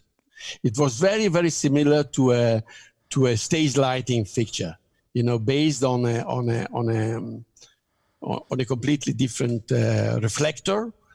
Uh, you know, the Golden Scan was based on on Paky's uh, design, which was very similar to a to a um, like a slide projector, pro- not a video projector, sorry, to a movie projector, cinema projector, yep. you know, with a double condenser lens. So the optical system was giving a very sharp, very precise uh, uh, projection, you know, yeah. Uh, on screen but the beam, uh, the mid-air beam was not so powerful. And, and this was uh, the main difference between the IntelliBeam, which was the high-end system fixture, and the Golden Scan. Right. And the IntelliBeam was immediately adopted by a lot of bands, especially the United States. Yeah. Much, much more than the Golden Scan in Europe and we had this huge competition between IntelliBeam and Golden Scan, and later on between SuperScan and Cyberlight. And and I have to say that, uh, of course, the American market uh, uh, was full of rental companies and it well, and designers and designers, designers, you know, so the shows were being designed designers. in America. Yes, and yes, yes, therefore absolutely. specified with yeah. American products, and you know, really, yeah. they they changed the future with with products like the IntelliBeam and the Cyberlight, and absolutely, um, absolutely. So the Cyberlight was a fantastic feature, it's really fantastic. Uh, same as the Golden Scan, a Super Scan. Oh yeah, yeah. And the Stage Scan. But yeah. as you say, we Claypaky was not. Uh, we never succeeded in having, uh, how to say. Uh, the right distributor. Let's say we had a lot of good. We had a few distributors. We we had Group One, which did uh, an excellent job. Yeah. But it was a very different business. You know, that's when I really joined the in business. different business. You're right. yeah, that's when I joined the business. and believe me, I know how hard was it was. very close to to the touring market, and uh, they had already a lot of customers for for other reasons. They were dealer for important for important products that were Yes. important to the touring market, and they were close to the to the touring market. They they uh, were so powerful that actually uh, many when many dealers didn't want to deal with Claypaky, be, not not to upset high end system. I would say right, right, right, right. and um, so it was difficult for Claypaky to penetrate the American market. This has, Yeah. al- has always been our, our let's say, uh, weak point. Uh, yeah, in the rest of the world, where we were we were very powerful. I would say in Europe, extremely powerful. Uh, in every single country, we had uh, a very good market share. yes, And uh, in Asia, we were as powerful as High End System, I would say. And um, America was uh, always a very different market though in the in the lighting business. And you know, I came from a similar direction in that I was selling a Danish product into an American market that wanted the American product that was a better product for the most part, but in the end it came down to relationships. And I created really really good relationships with people that trusted me to use a relatively inferior product on their shows. And um, and it worked. And then so uh, ultimately Martin used that money to create better products over time. And eventually they came out with the Mac 2000 and and uh, so you left Claypaky at some point in the 90s right the first yes, time it was the 96 when I left Claypaky, 95, 96. And uh, I left Claypaky because I wanted to, well, I wanted to a change. Uh, from from normally after a while I, I need a change. This is my my personality and Right. uh, uh, I, I like to learn more. And then I, but I in, in fact the reason why I left Claypaky was that my sister uh, married a guy who had a small company, and uh, they wanted to to, to to have some somebody from the family to run sales, and um, well, so it was the right time for a change. So I decided to accept their proposal, and. Um, but it didn't last long. It didn't last long because they were involved in the um, automation, you know, manufacturing automation, and it was not really an exciting business. right Uh, and one year after having left Claypaky, I decided to to visit SIB again, you know, just as a as a visit. yeah And during this visit, I I, I, I met Paky. I, I met a lot of friend of mine, and and one of the visit that I did was to the, I paid a visit to Peter Johansen and Martin Professional at the stand, and Peter, who was always joking, you know, you know that Peter is is always joking. of course basically. yes You never know when he's serious yeah he told me, "Why don't you join Martin Professional?" And I told him, "Peter, you always offered me a job in the in the in the past years, but you never made a serious proposal. Why don't you make me a serious proposal?" And he did. Wow He did. After a while, I received a phone call from an Italian guy who told me, "I am representing uh, Peter, uh, and he has an offer to for you. Uh, he's inviting you to visit the factory in Denmark." And so I went to to Frederikshavn and uh, and to Aarhus and uh, and we had a conversation during dinner with Peter. And at the end of the day, I accepted uh, his offer and I joined the company. And as you said, uh, Marcel, as you said uh, when we spoke the last time, yeah for him it was really a sort of uh, acquisition. Yes. You're Yeah. right. It was the time when Martin was already a public company, you know, Yeah. and uh, and Martin was making uh, acquisition around the world, you know. so you were another there. They had- trophy you were another trophy on his Yes, shelf well, I was a sort of trophy for for Peter Johansen. Yes. I, I, I shouldn't say that because honestly, I'm not so arrogant to believe that I had to. to No, be- but that's I- what it was. I, I do remember it at the time, and he was he was collecting trophies at that point in his life, Yeah. and he finally had the he had the capital and the and the resources to be able to collect trophies, and um, some of them worked out tremendously, some of them not so much, and um, so how was that for you being at Martin? Was it uh, was it a party? When I Was visited the it- factory, I was shocked. I have to say because I I knew already not only Claypaky but a lot of these Italian companies because I you know my I had always very friendship, uh, very friendly relationship with uh, with the other brands, and I you know in Italy we are over very open and to Of each course, other. yeah. We allow people to visit different factories, and I had visited, I would say, nearly all the factories of uh, of automated lights and. But but Martin Professional was completely different. It was completely different. It was a really industrial setup with a full integration, you know, from electronics to to to painting, you know, everything. They were really doing anything. It was built everything. to Like scale. Chinese do today. Yeah, no, Like they were built to scale, whereas most automated lighting companies before Martin were built to handle the business that they have today. Martin was built to handle the business that they want to have next year, you know, built to scale.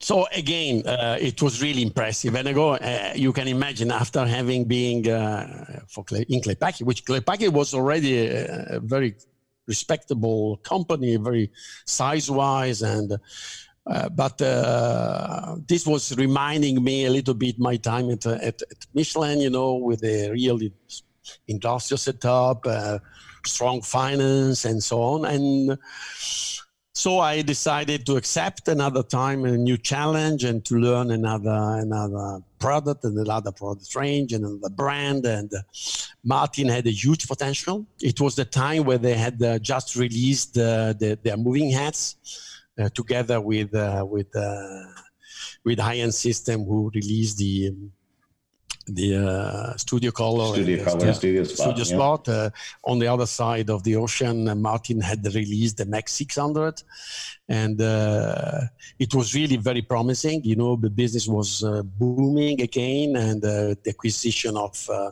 of Trackman and uh, the establishment of Martin USA was a very important step. And uh, so I decided to join. At the beginning, I didn't have a an important mission because my job was to to take care of uh, of uh, southern Europe, which I did. It Europe was France, Italy, and let's say a little bit Mediterranean area, but. Um, but a few, very few months later, I would say less than a year later, uh, I was called by the board of director to to Denmark, uh, and and they offered me the job of uh, uh, international sales and marketing director in, of the group for the group. And this is, was in in connection to the fact that they had to that Peter Johansen had to leave the company Yes. and uh, and so a new story started for me. I had to move to Denmark, and I had to and uh, and, and this fantastic experience with Martin Professional um, begun, and it lasted for for several years because I all, altogether I stayed in Martin for nearly nine years.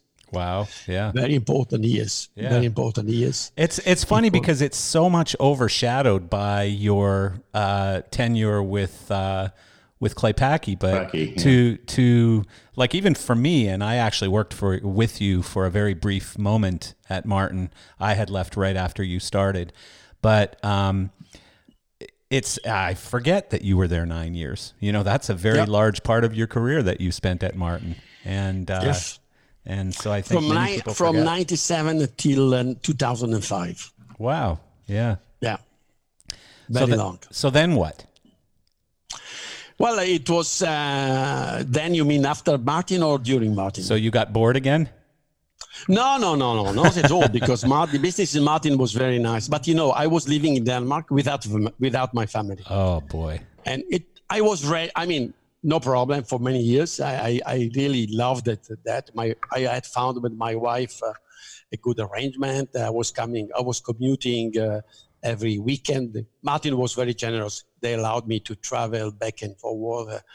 Uh, no, I mean it was excellent. And uh, but uh, in 2002, uh, when I was 50, but I, I was exactly 50 when I had my third uh, child, my my my last daughter, and Yes. uh, uh, she she was born when I was 50, and I obviously I I didn't want to have another time the same uh, sad experience of uh, living far away from the family when the kids were growing, and I I decided to to uh, to focus on the Italian market. Uh, so I kept my job as international sales uh, international sales manager, director for the group, but I moved my office from Denmark to Italy, and then I took responsibility of the Italian market and. And this, uh, unfortunately, was not a good move from the from the marketing viewpoint, in the sense that uh, if you don't stay in the headquarters, you lose you lose a little bit the contact, you know. Yeah. So gradually, uh, it was obvious that it was a better decision for me to to leave my job as an international sales director, and and then later on, I I decided to leave the group Yes. Uh, and to find a job in Italy. And my idea was to find a job in an Italian lighting company, a company with the headquarters in Italy. And uh, it was the time when LEDs uh, uh, were, were booming. Uh, color kinetics, color kinetics uh, were, were booming as well. Yes. And there was no equivalent to color kinetics in Europe. And uh, my dream was to create a company uh, w- which was a sort of European color kinetics. And I found Targetti, Targetti, uh, an Italian lighting company, which was very, very important at that time. And the, the, the Mr. Targetti uh, uh, had the same dream. We were sharing the same dream. And uh, so he hired me with a special mission of creating a division of LED um, lights, uh, color changing, uh, uh, which uh, which I did. Which I did. Uh, this division was called uh, Luce Viva, and very. It was a very nice product range. but unfortunately, I have to say that the architectural lighting business is not at all exciting as exciting as the sh- show lighting business. Yes, and, I agree with you. You know, it's a bis- it's a project business. Yes, and it takes so long to finalize uh, anything. Uh, really, years and years you before you can get uh, to close an order and to see uh, your product installed. Yeah, you you and, sell uh, something today and you don't get to see it happen no. for a year. Uh, you know. Yeah for a couple of years, uh, three yeah. years, you know. Yeah, it's crazy. The company was successful, but it was uh, slow, very, very, slow. And uh, coming from the show business, you, you, you, it's difficult to cope with uh, with this uh, with this uh, slow speed, let's say. Yeah. So. Um, I was I had still a lot of contact with my old friends from Clay Paky, and um, one of them told me that he believed that uh, probably Paky would be would have been interested to to talk to me. Uh, and uh, I accepted to have a meeting with uh, with with Paky. We it was a long time with that we we didn't speak, we didn't meet because I was based in Florence and he in Firenze and he was in Bergamo and my family had already moved to to to, to Rome and so it was it was not easy to meet, but we had a meeting and uh, it was very friendly. Paky was not when I left Clay Paky, Paky was not happy at all, of course. But uh, he had, meanwhile, he had uh, forgotten uh, and, and I would say also forgiven, yes. which was which was not easy considering yeah. that Martin became a, a, huge competitor for Paky. And uh, let's say that uh, we spoke a lot, and uh, at the end I think that it was a mutual decision. We decided to to give it a try, and uh, I I accepted uh, to to work for Clay Paky because I saw their new uh, their new um, Alpha 300 and Alpha 700 uh, moving head, which was really extremely interesting, you know, because uh, it was the it was a tiny product, very lightweight, very compact, uh, very perfectly engineered, and it was very promising from my viewpoint. And uh, so I said, okay, there is a huge potential in another time here, and let's let's try. And you know, when I when when this happened, every other company, every other lighting company in the world was focusing exclusively on LEDs everybody were trying, were putting all their money into developing LED fixtures. And Paky was doing exactly the opposite. He never really, he never believed in LEDs, especially in those times. LED technology was not really uh, powerful enough. Uh, there were a lot of uh, problem in terms of uh, color consistency, quality, con- power consistency, uh, and and the product, the LEDs were not yet uh, perfect for stage lighting application. So he decided to to focus on on on discharge lamp, and um, and uh, especially on a new generation of discharge lamp, uh, which was made available at that time by Philips, the Platinum series, which was really very, very powerful and compact. And around this in, around this uh, bulb, he uh, he developed the Alpha 300 and the Alpha 700 family, which were we had which sorry which had a huge success on the market immediately, and uh, then uh, I I supported the, the, the the introduction of this product. And They they really uh, were successful. The company were, was coming from a, a period of um, let's say not a very positive period, and uh, and suddenly the trend was completely changed, and the growth uh, started again, and. Um, and uh, to such to such an extent that uh, a lot of uh, other com- many competitors decided to go back to discharge lamp. Right. And uh, what year did what year did ACT uh, take over distribution in North America or in U.S. anyways? Uh, this happened immediately after the release of Sharpie. Oh, okay. I thought it was before Sharpie, but yeah. Let me let me let me think. Yeah, because Maybe it I, was, I remember it was around the same time of the release of Sharpie. I remember talking to Bob Gordon and uh, you know just poking at him how you know incredible his luck is, uh, you know between Flying Pig and then Grand MA and yeah. then Sharpie. You know he just yeah. keeps walking into gold mines, um, but yeah, Sharpie was obviously a, a tremendous yes Sharpie was a tremendous success, tremendous yes. success. And I have to say that uh, uh, I have been really extremely lucky during my professional life because I've been um, I've been experiencing this, the success of many many important products, starting from the Golden Scan and then the Super Scan, Mini Scan, and I would say Mac 600, Mac 2000, yeah. uh, Sharpie. You know, uh, now the B-EYE. I mean. Yeah for a marketing guy, having been the protagonist of such a, such a success is is is fantastic. You know, uh, Sharpie was really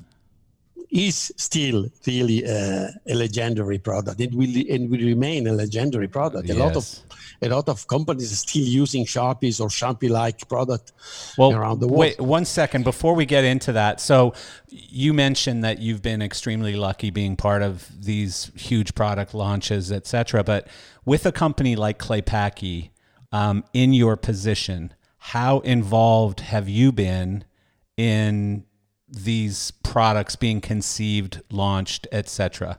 So I'm not saying did you design the Sharpie, but I'm saying did you uh, were you actively involved? Like most of us either as an account executive a ceo whatever it is we're bringing back ideas to our engineering team and saying you know we need like so did you have any involvement in that process? Yes of course i did. Yeah. Yeah i did because you you you have yeah it, what hello? the heck was that? That was an interesting one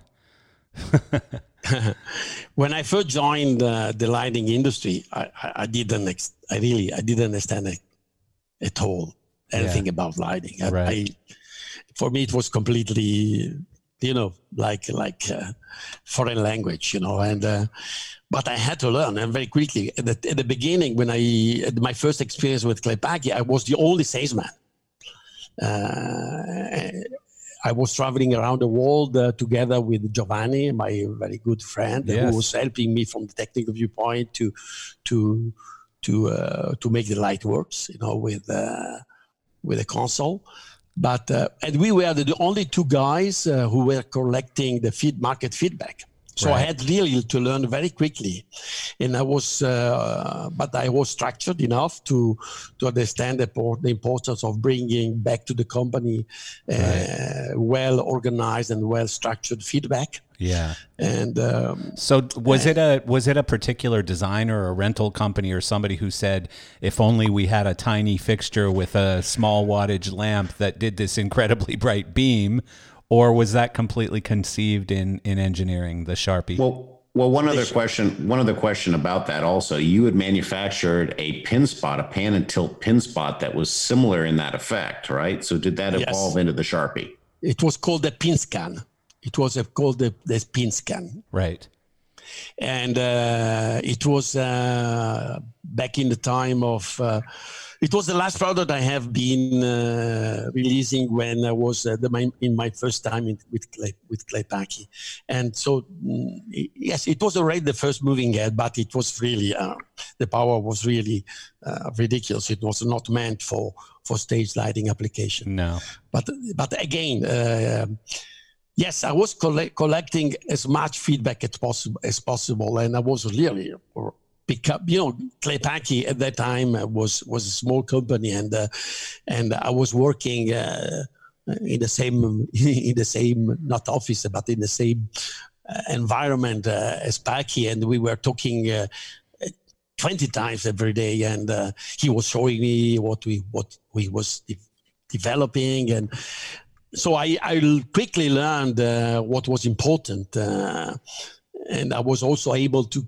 to have a technical conversation with designers and the rental company uh, on, a, on a good technical level without going into too many details because it was not my my right. my specialty but i could understand what they meant. Yeah. And um, so i think i was initially i was not much involved but i was helping but gradually i get i, I got more and more involved at the time of Martin, I was not really involved at right, all. I was right. more really, we had a lot of product managers taking care of this, so I was not involved, but I was uh, supporting the launch and the, and the sales of the product. So the Sharpie came out, and I'm, I'm guessing the that Sharpie changed came everything. out, uh, I would say, as an accident. I wouldn't say it's an accident, but nearly.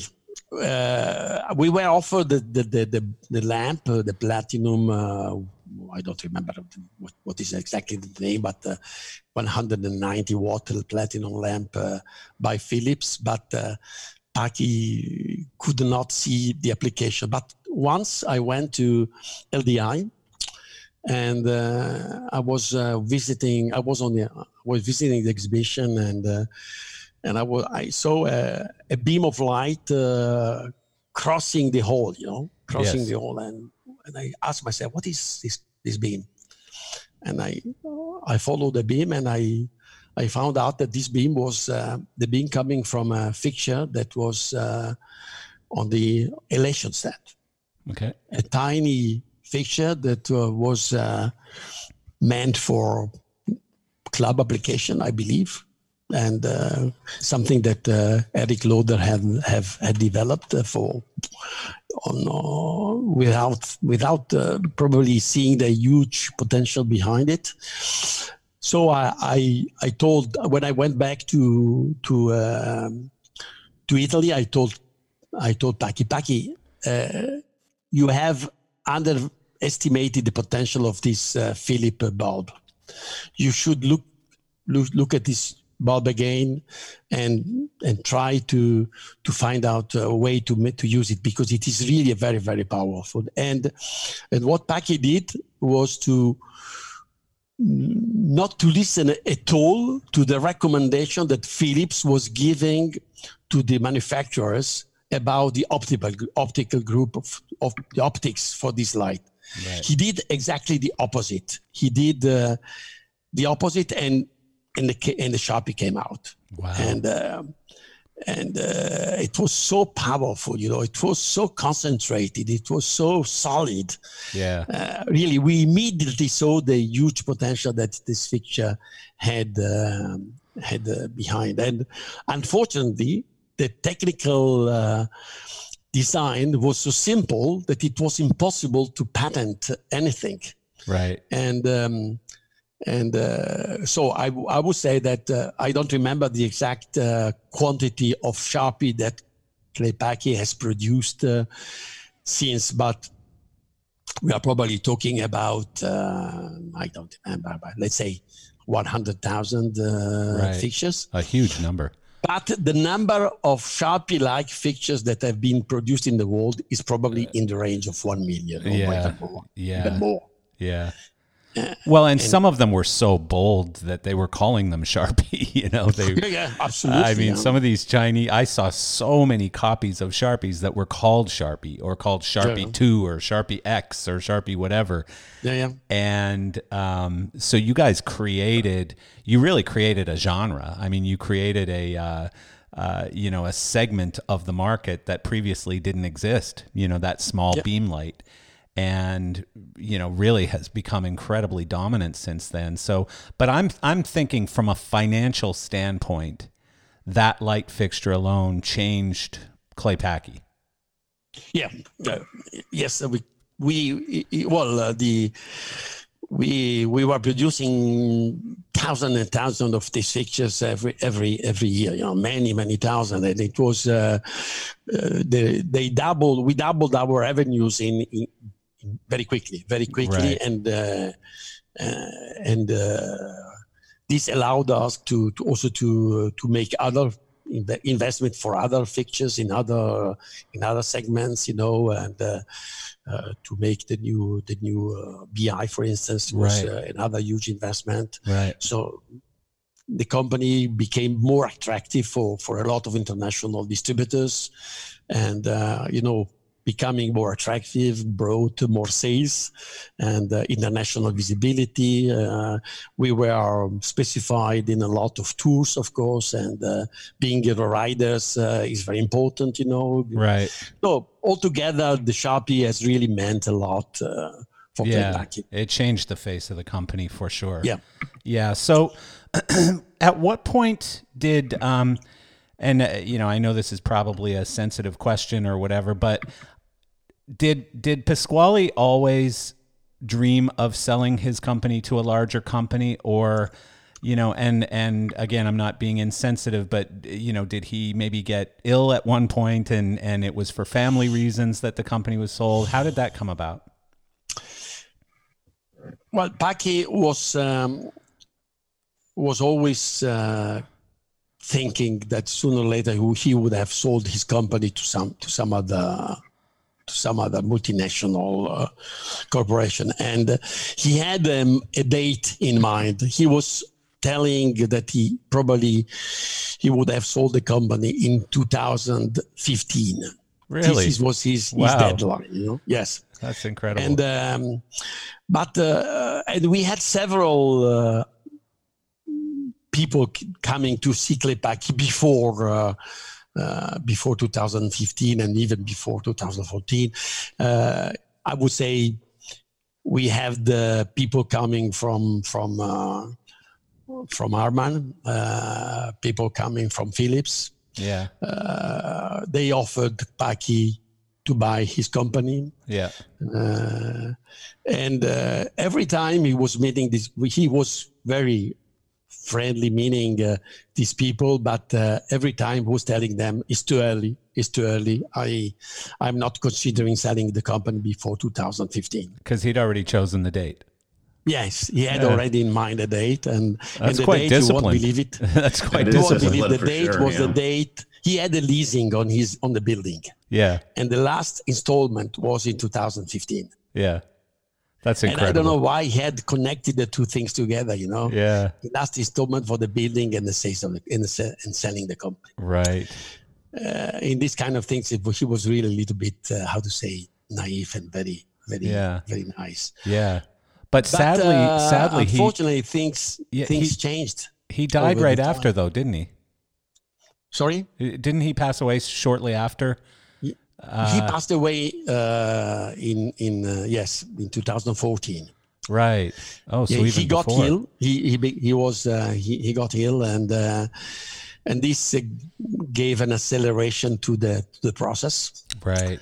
Uh, and uh, at the end, uh, he sold the company to the com- to the to Osram, and Yes. uh, Osram was the, the the the buyer that he had in mind uh, since ever. Really? Because yes, yes, yes, yes. Huh. Because Paky really loved Osram. Osram has, bo- has been for Clay Paky not only a supplier, but a real partner, especially in early times. You know, for instance, if you if you think if you think of the Miniscan, do you remember the Miniscan? Yes, you of know, course, the yeah. Miniscan was using an Osram HTI 150 lamp, which was developed for by Osram for Paky. And then the, he made the Miniscan 300, which was using an HTI 300, and that and this this this lamp was also developed by Osram for for, for Paky and for for Clay Paky. right. So he had really an admiration for for Osram, and um, he. so uh, not only did he choose the date, he chose the buyer as well. Yes, he uh, had already this before. buyer in mind. Yeah, he had this buyer in mind, and when when uh, when the people from Osram came to to visit him and offered him to buy his company, he said uh, he didn't say yes, but uh, he was certainly thinking that this this to say yes. And before accepting, he he wanted to have other offers. But at the end, uh, he chose uh, he he chose. He chose, he chose Osram Yeah. and and um, he signed uh, the papers for the acquisition um, just a few a few weeks before passing away. Oh my goodness, that's such a sad story. That is, Yeah, that's a terrible Wow. story. But I mean, it's it's such a honorable thing for his family and his employees, et cetera, to leave it so it's not in turmoil, but to you know button up the business, finish it up before he passed away. Um, you know, is is admirable. Yeah, So then your He life changed again, I'm sure. sorry. Your life changed again. Yes, yes. My life uh, had a, uh, had a huge change at that time uh, because uh, Osram decided uh, to appoint me as a CEO of the company. Yeah. uh, and uh, it was the October of uh, 2014, and uh, mm, and I had to cover this to stay in that position until my retirement. Uh, so five years, Yeah. Uh, five uh, very long and very intense uh, years. Well, of, had you ever worked for a public work. company before? Because Osram is public, right? Yes, I had because in fact you Oh, you have to consider that uh, was a public company. Uh, oh, and Martin. uh, Martin, Martin, of course, Professional yeah. was a public quoted company. Intergetti was a public quoted of company. course, yeah. So it was not Yeah. my first experience at all. Huh? But your first experience as CEO of a public yes. company. Yes, yes. which is uh, which is a little bit different. of course, Very, than- very complicated. Very complicated. I know so many people who have either taken a company public or joined a public company, and the amount of pressure and and responsibility that is completely not related to your customer base or to your product uh, is unbelievable. You know, now you work for the shareholders. And Yeah. uh, constantly reporting to them, and constantly. So I understand. I mean, it's it's it's a double edged sword. You know, it's an endless bank account, but it's also um, you know it's it's a very different role and one that in I, my in I my role envy. as sales and marketing uh, director, uh, which, which has been my key role in in a lot of companies.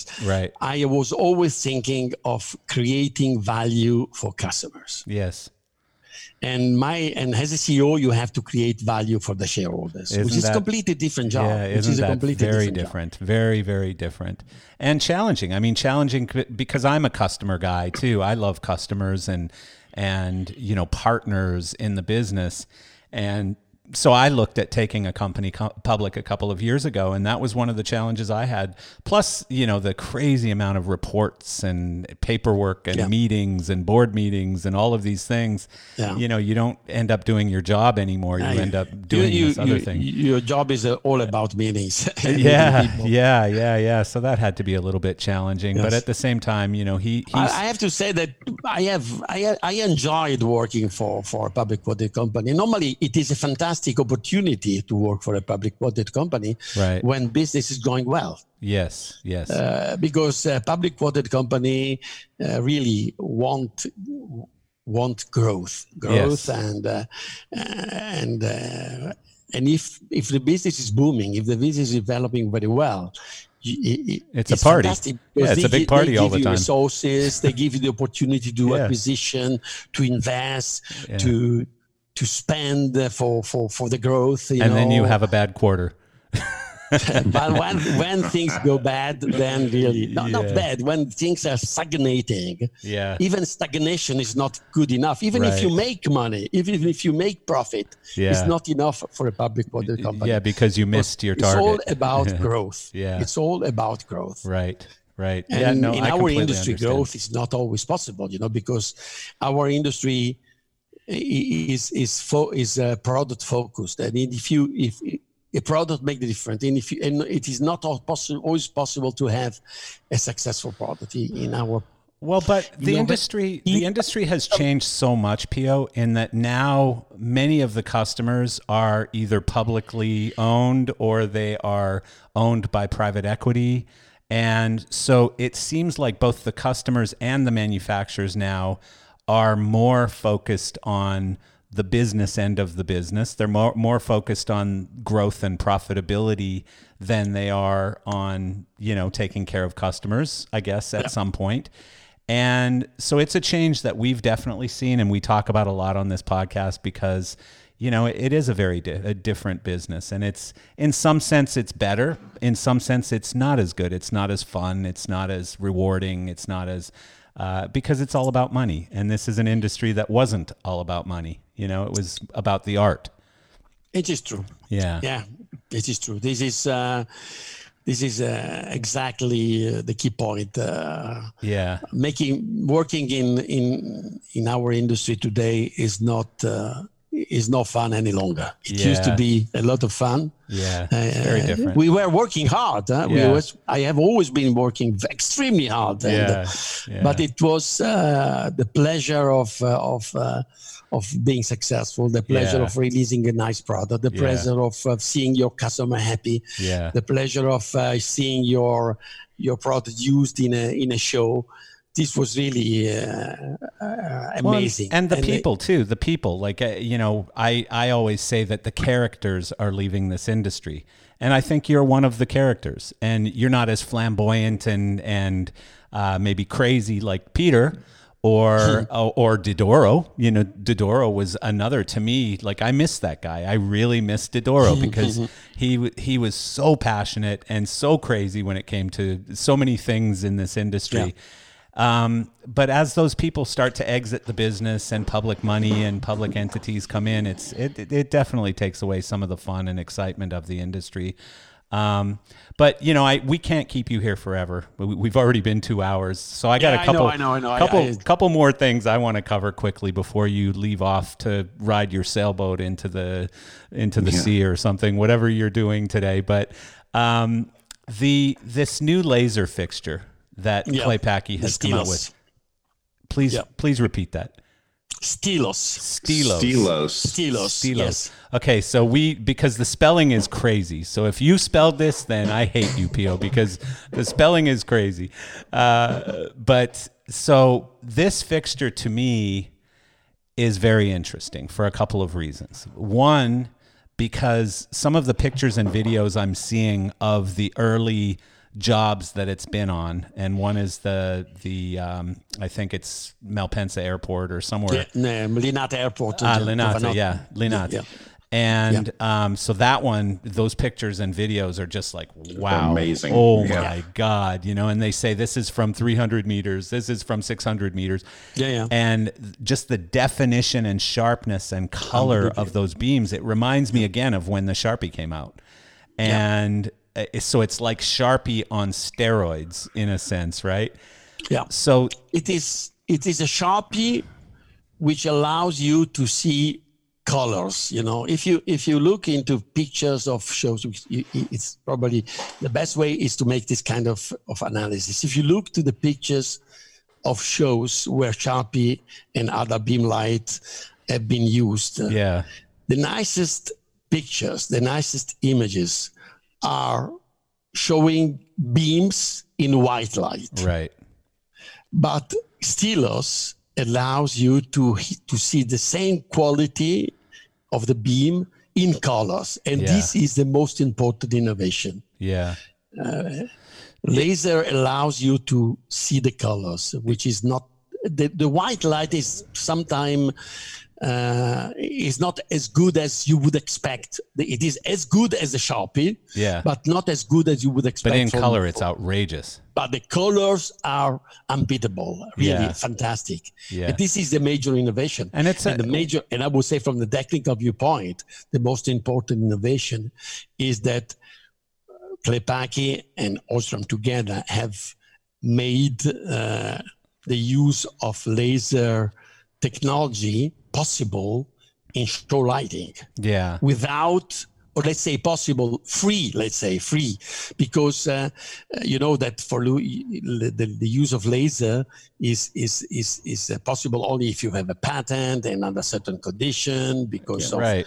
of, of um, safety reason. But this in this picture, the laser technology has been made, has been turned into normal lighting. The source is there with all the benefits, but the, the, all the uh, safety aspects have been addressed and solved, and uh, and finally we can use this powerful and unique uh, technology uh, in in, In normal regular stage shows. lighting. So you don't need a variance with this fixture?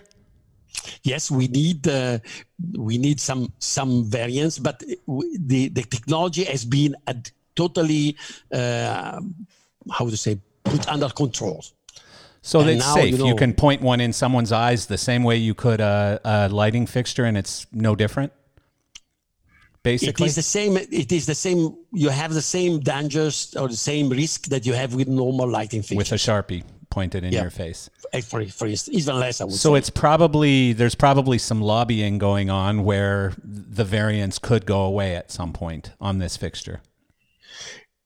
Osram and Claypaky are working very hard with the F- the FDA, uh, Yeah. Food and Drug Administration, because you know the the use in Europe is already free. Huh? Yeah. Uh, You can use it freely. Oh, I didn't know in that. Europe, I did not uh, know in that. Asia. Ah, Yeah, yes, it's That's already free.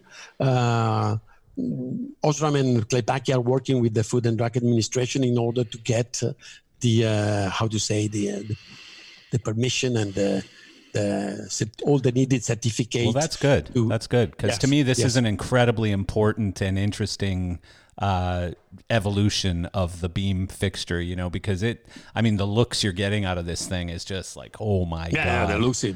Yes. Yeah. I mean, you, you know that laser, the same technology is already used in in cinemas. Huh? Uh, is a sim, is a very similar technology. I mean, all, Right, all right. the cinema machine are now based on a, on a, on Yeah. a laser light source. Yes. Yes. Uh, That's of course, true. it is not exactly the same environment, but Right. uh, but the way the the sharp the Xtylos has been developed and um, and and uh, and engineered make uh, make it very very reliable and very safe yeah. and So- very powerful, extremely powerful. Yeah. extreme. Pio, what are you up to now?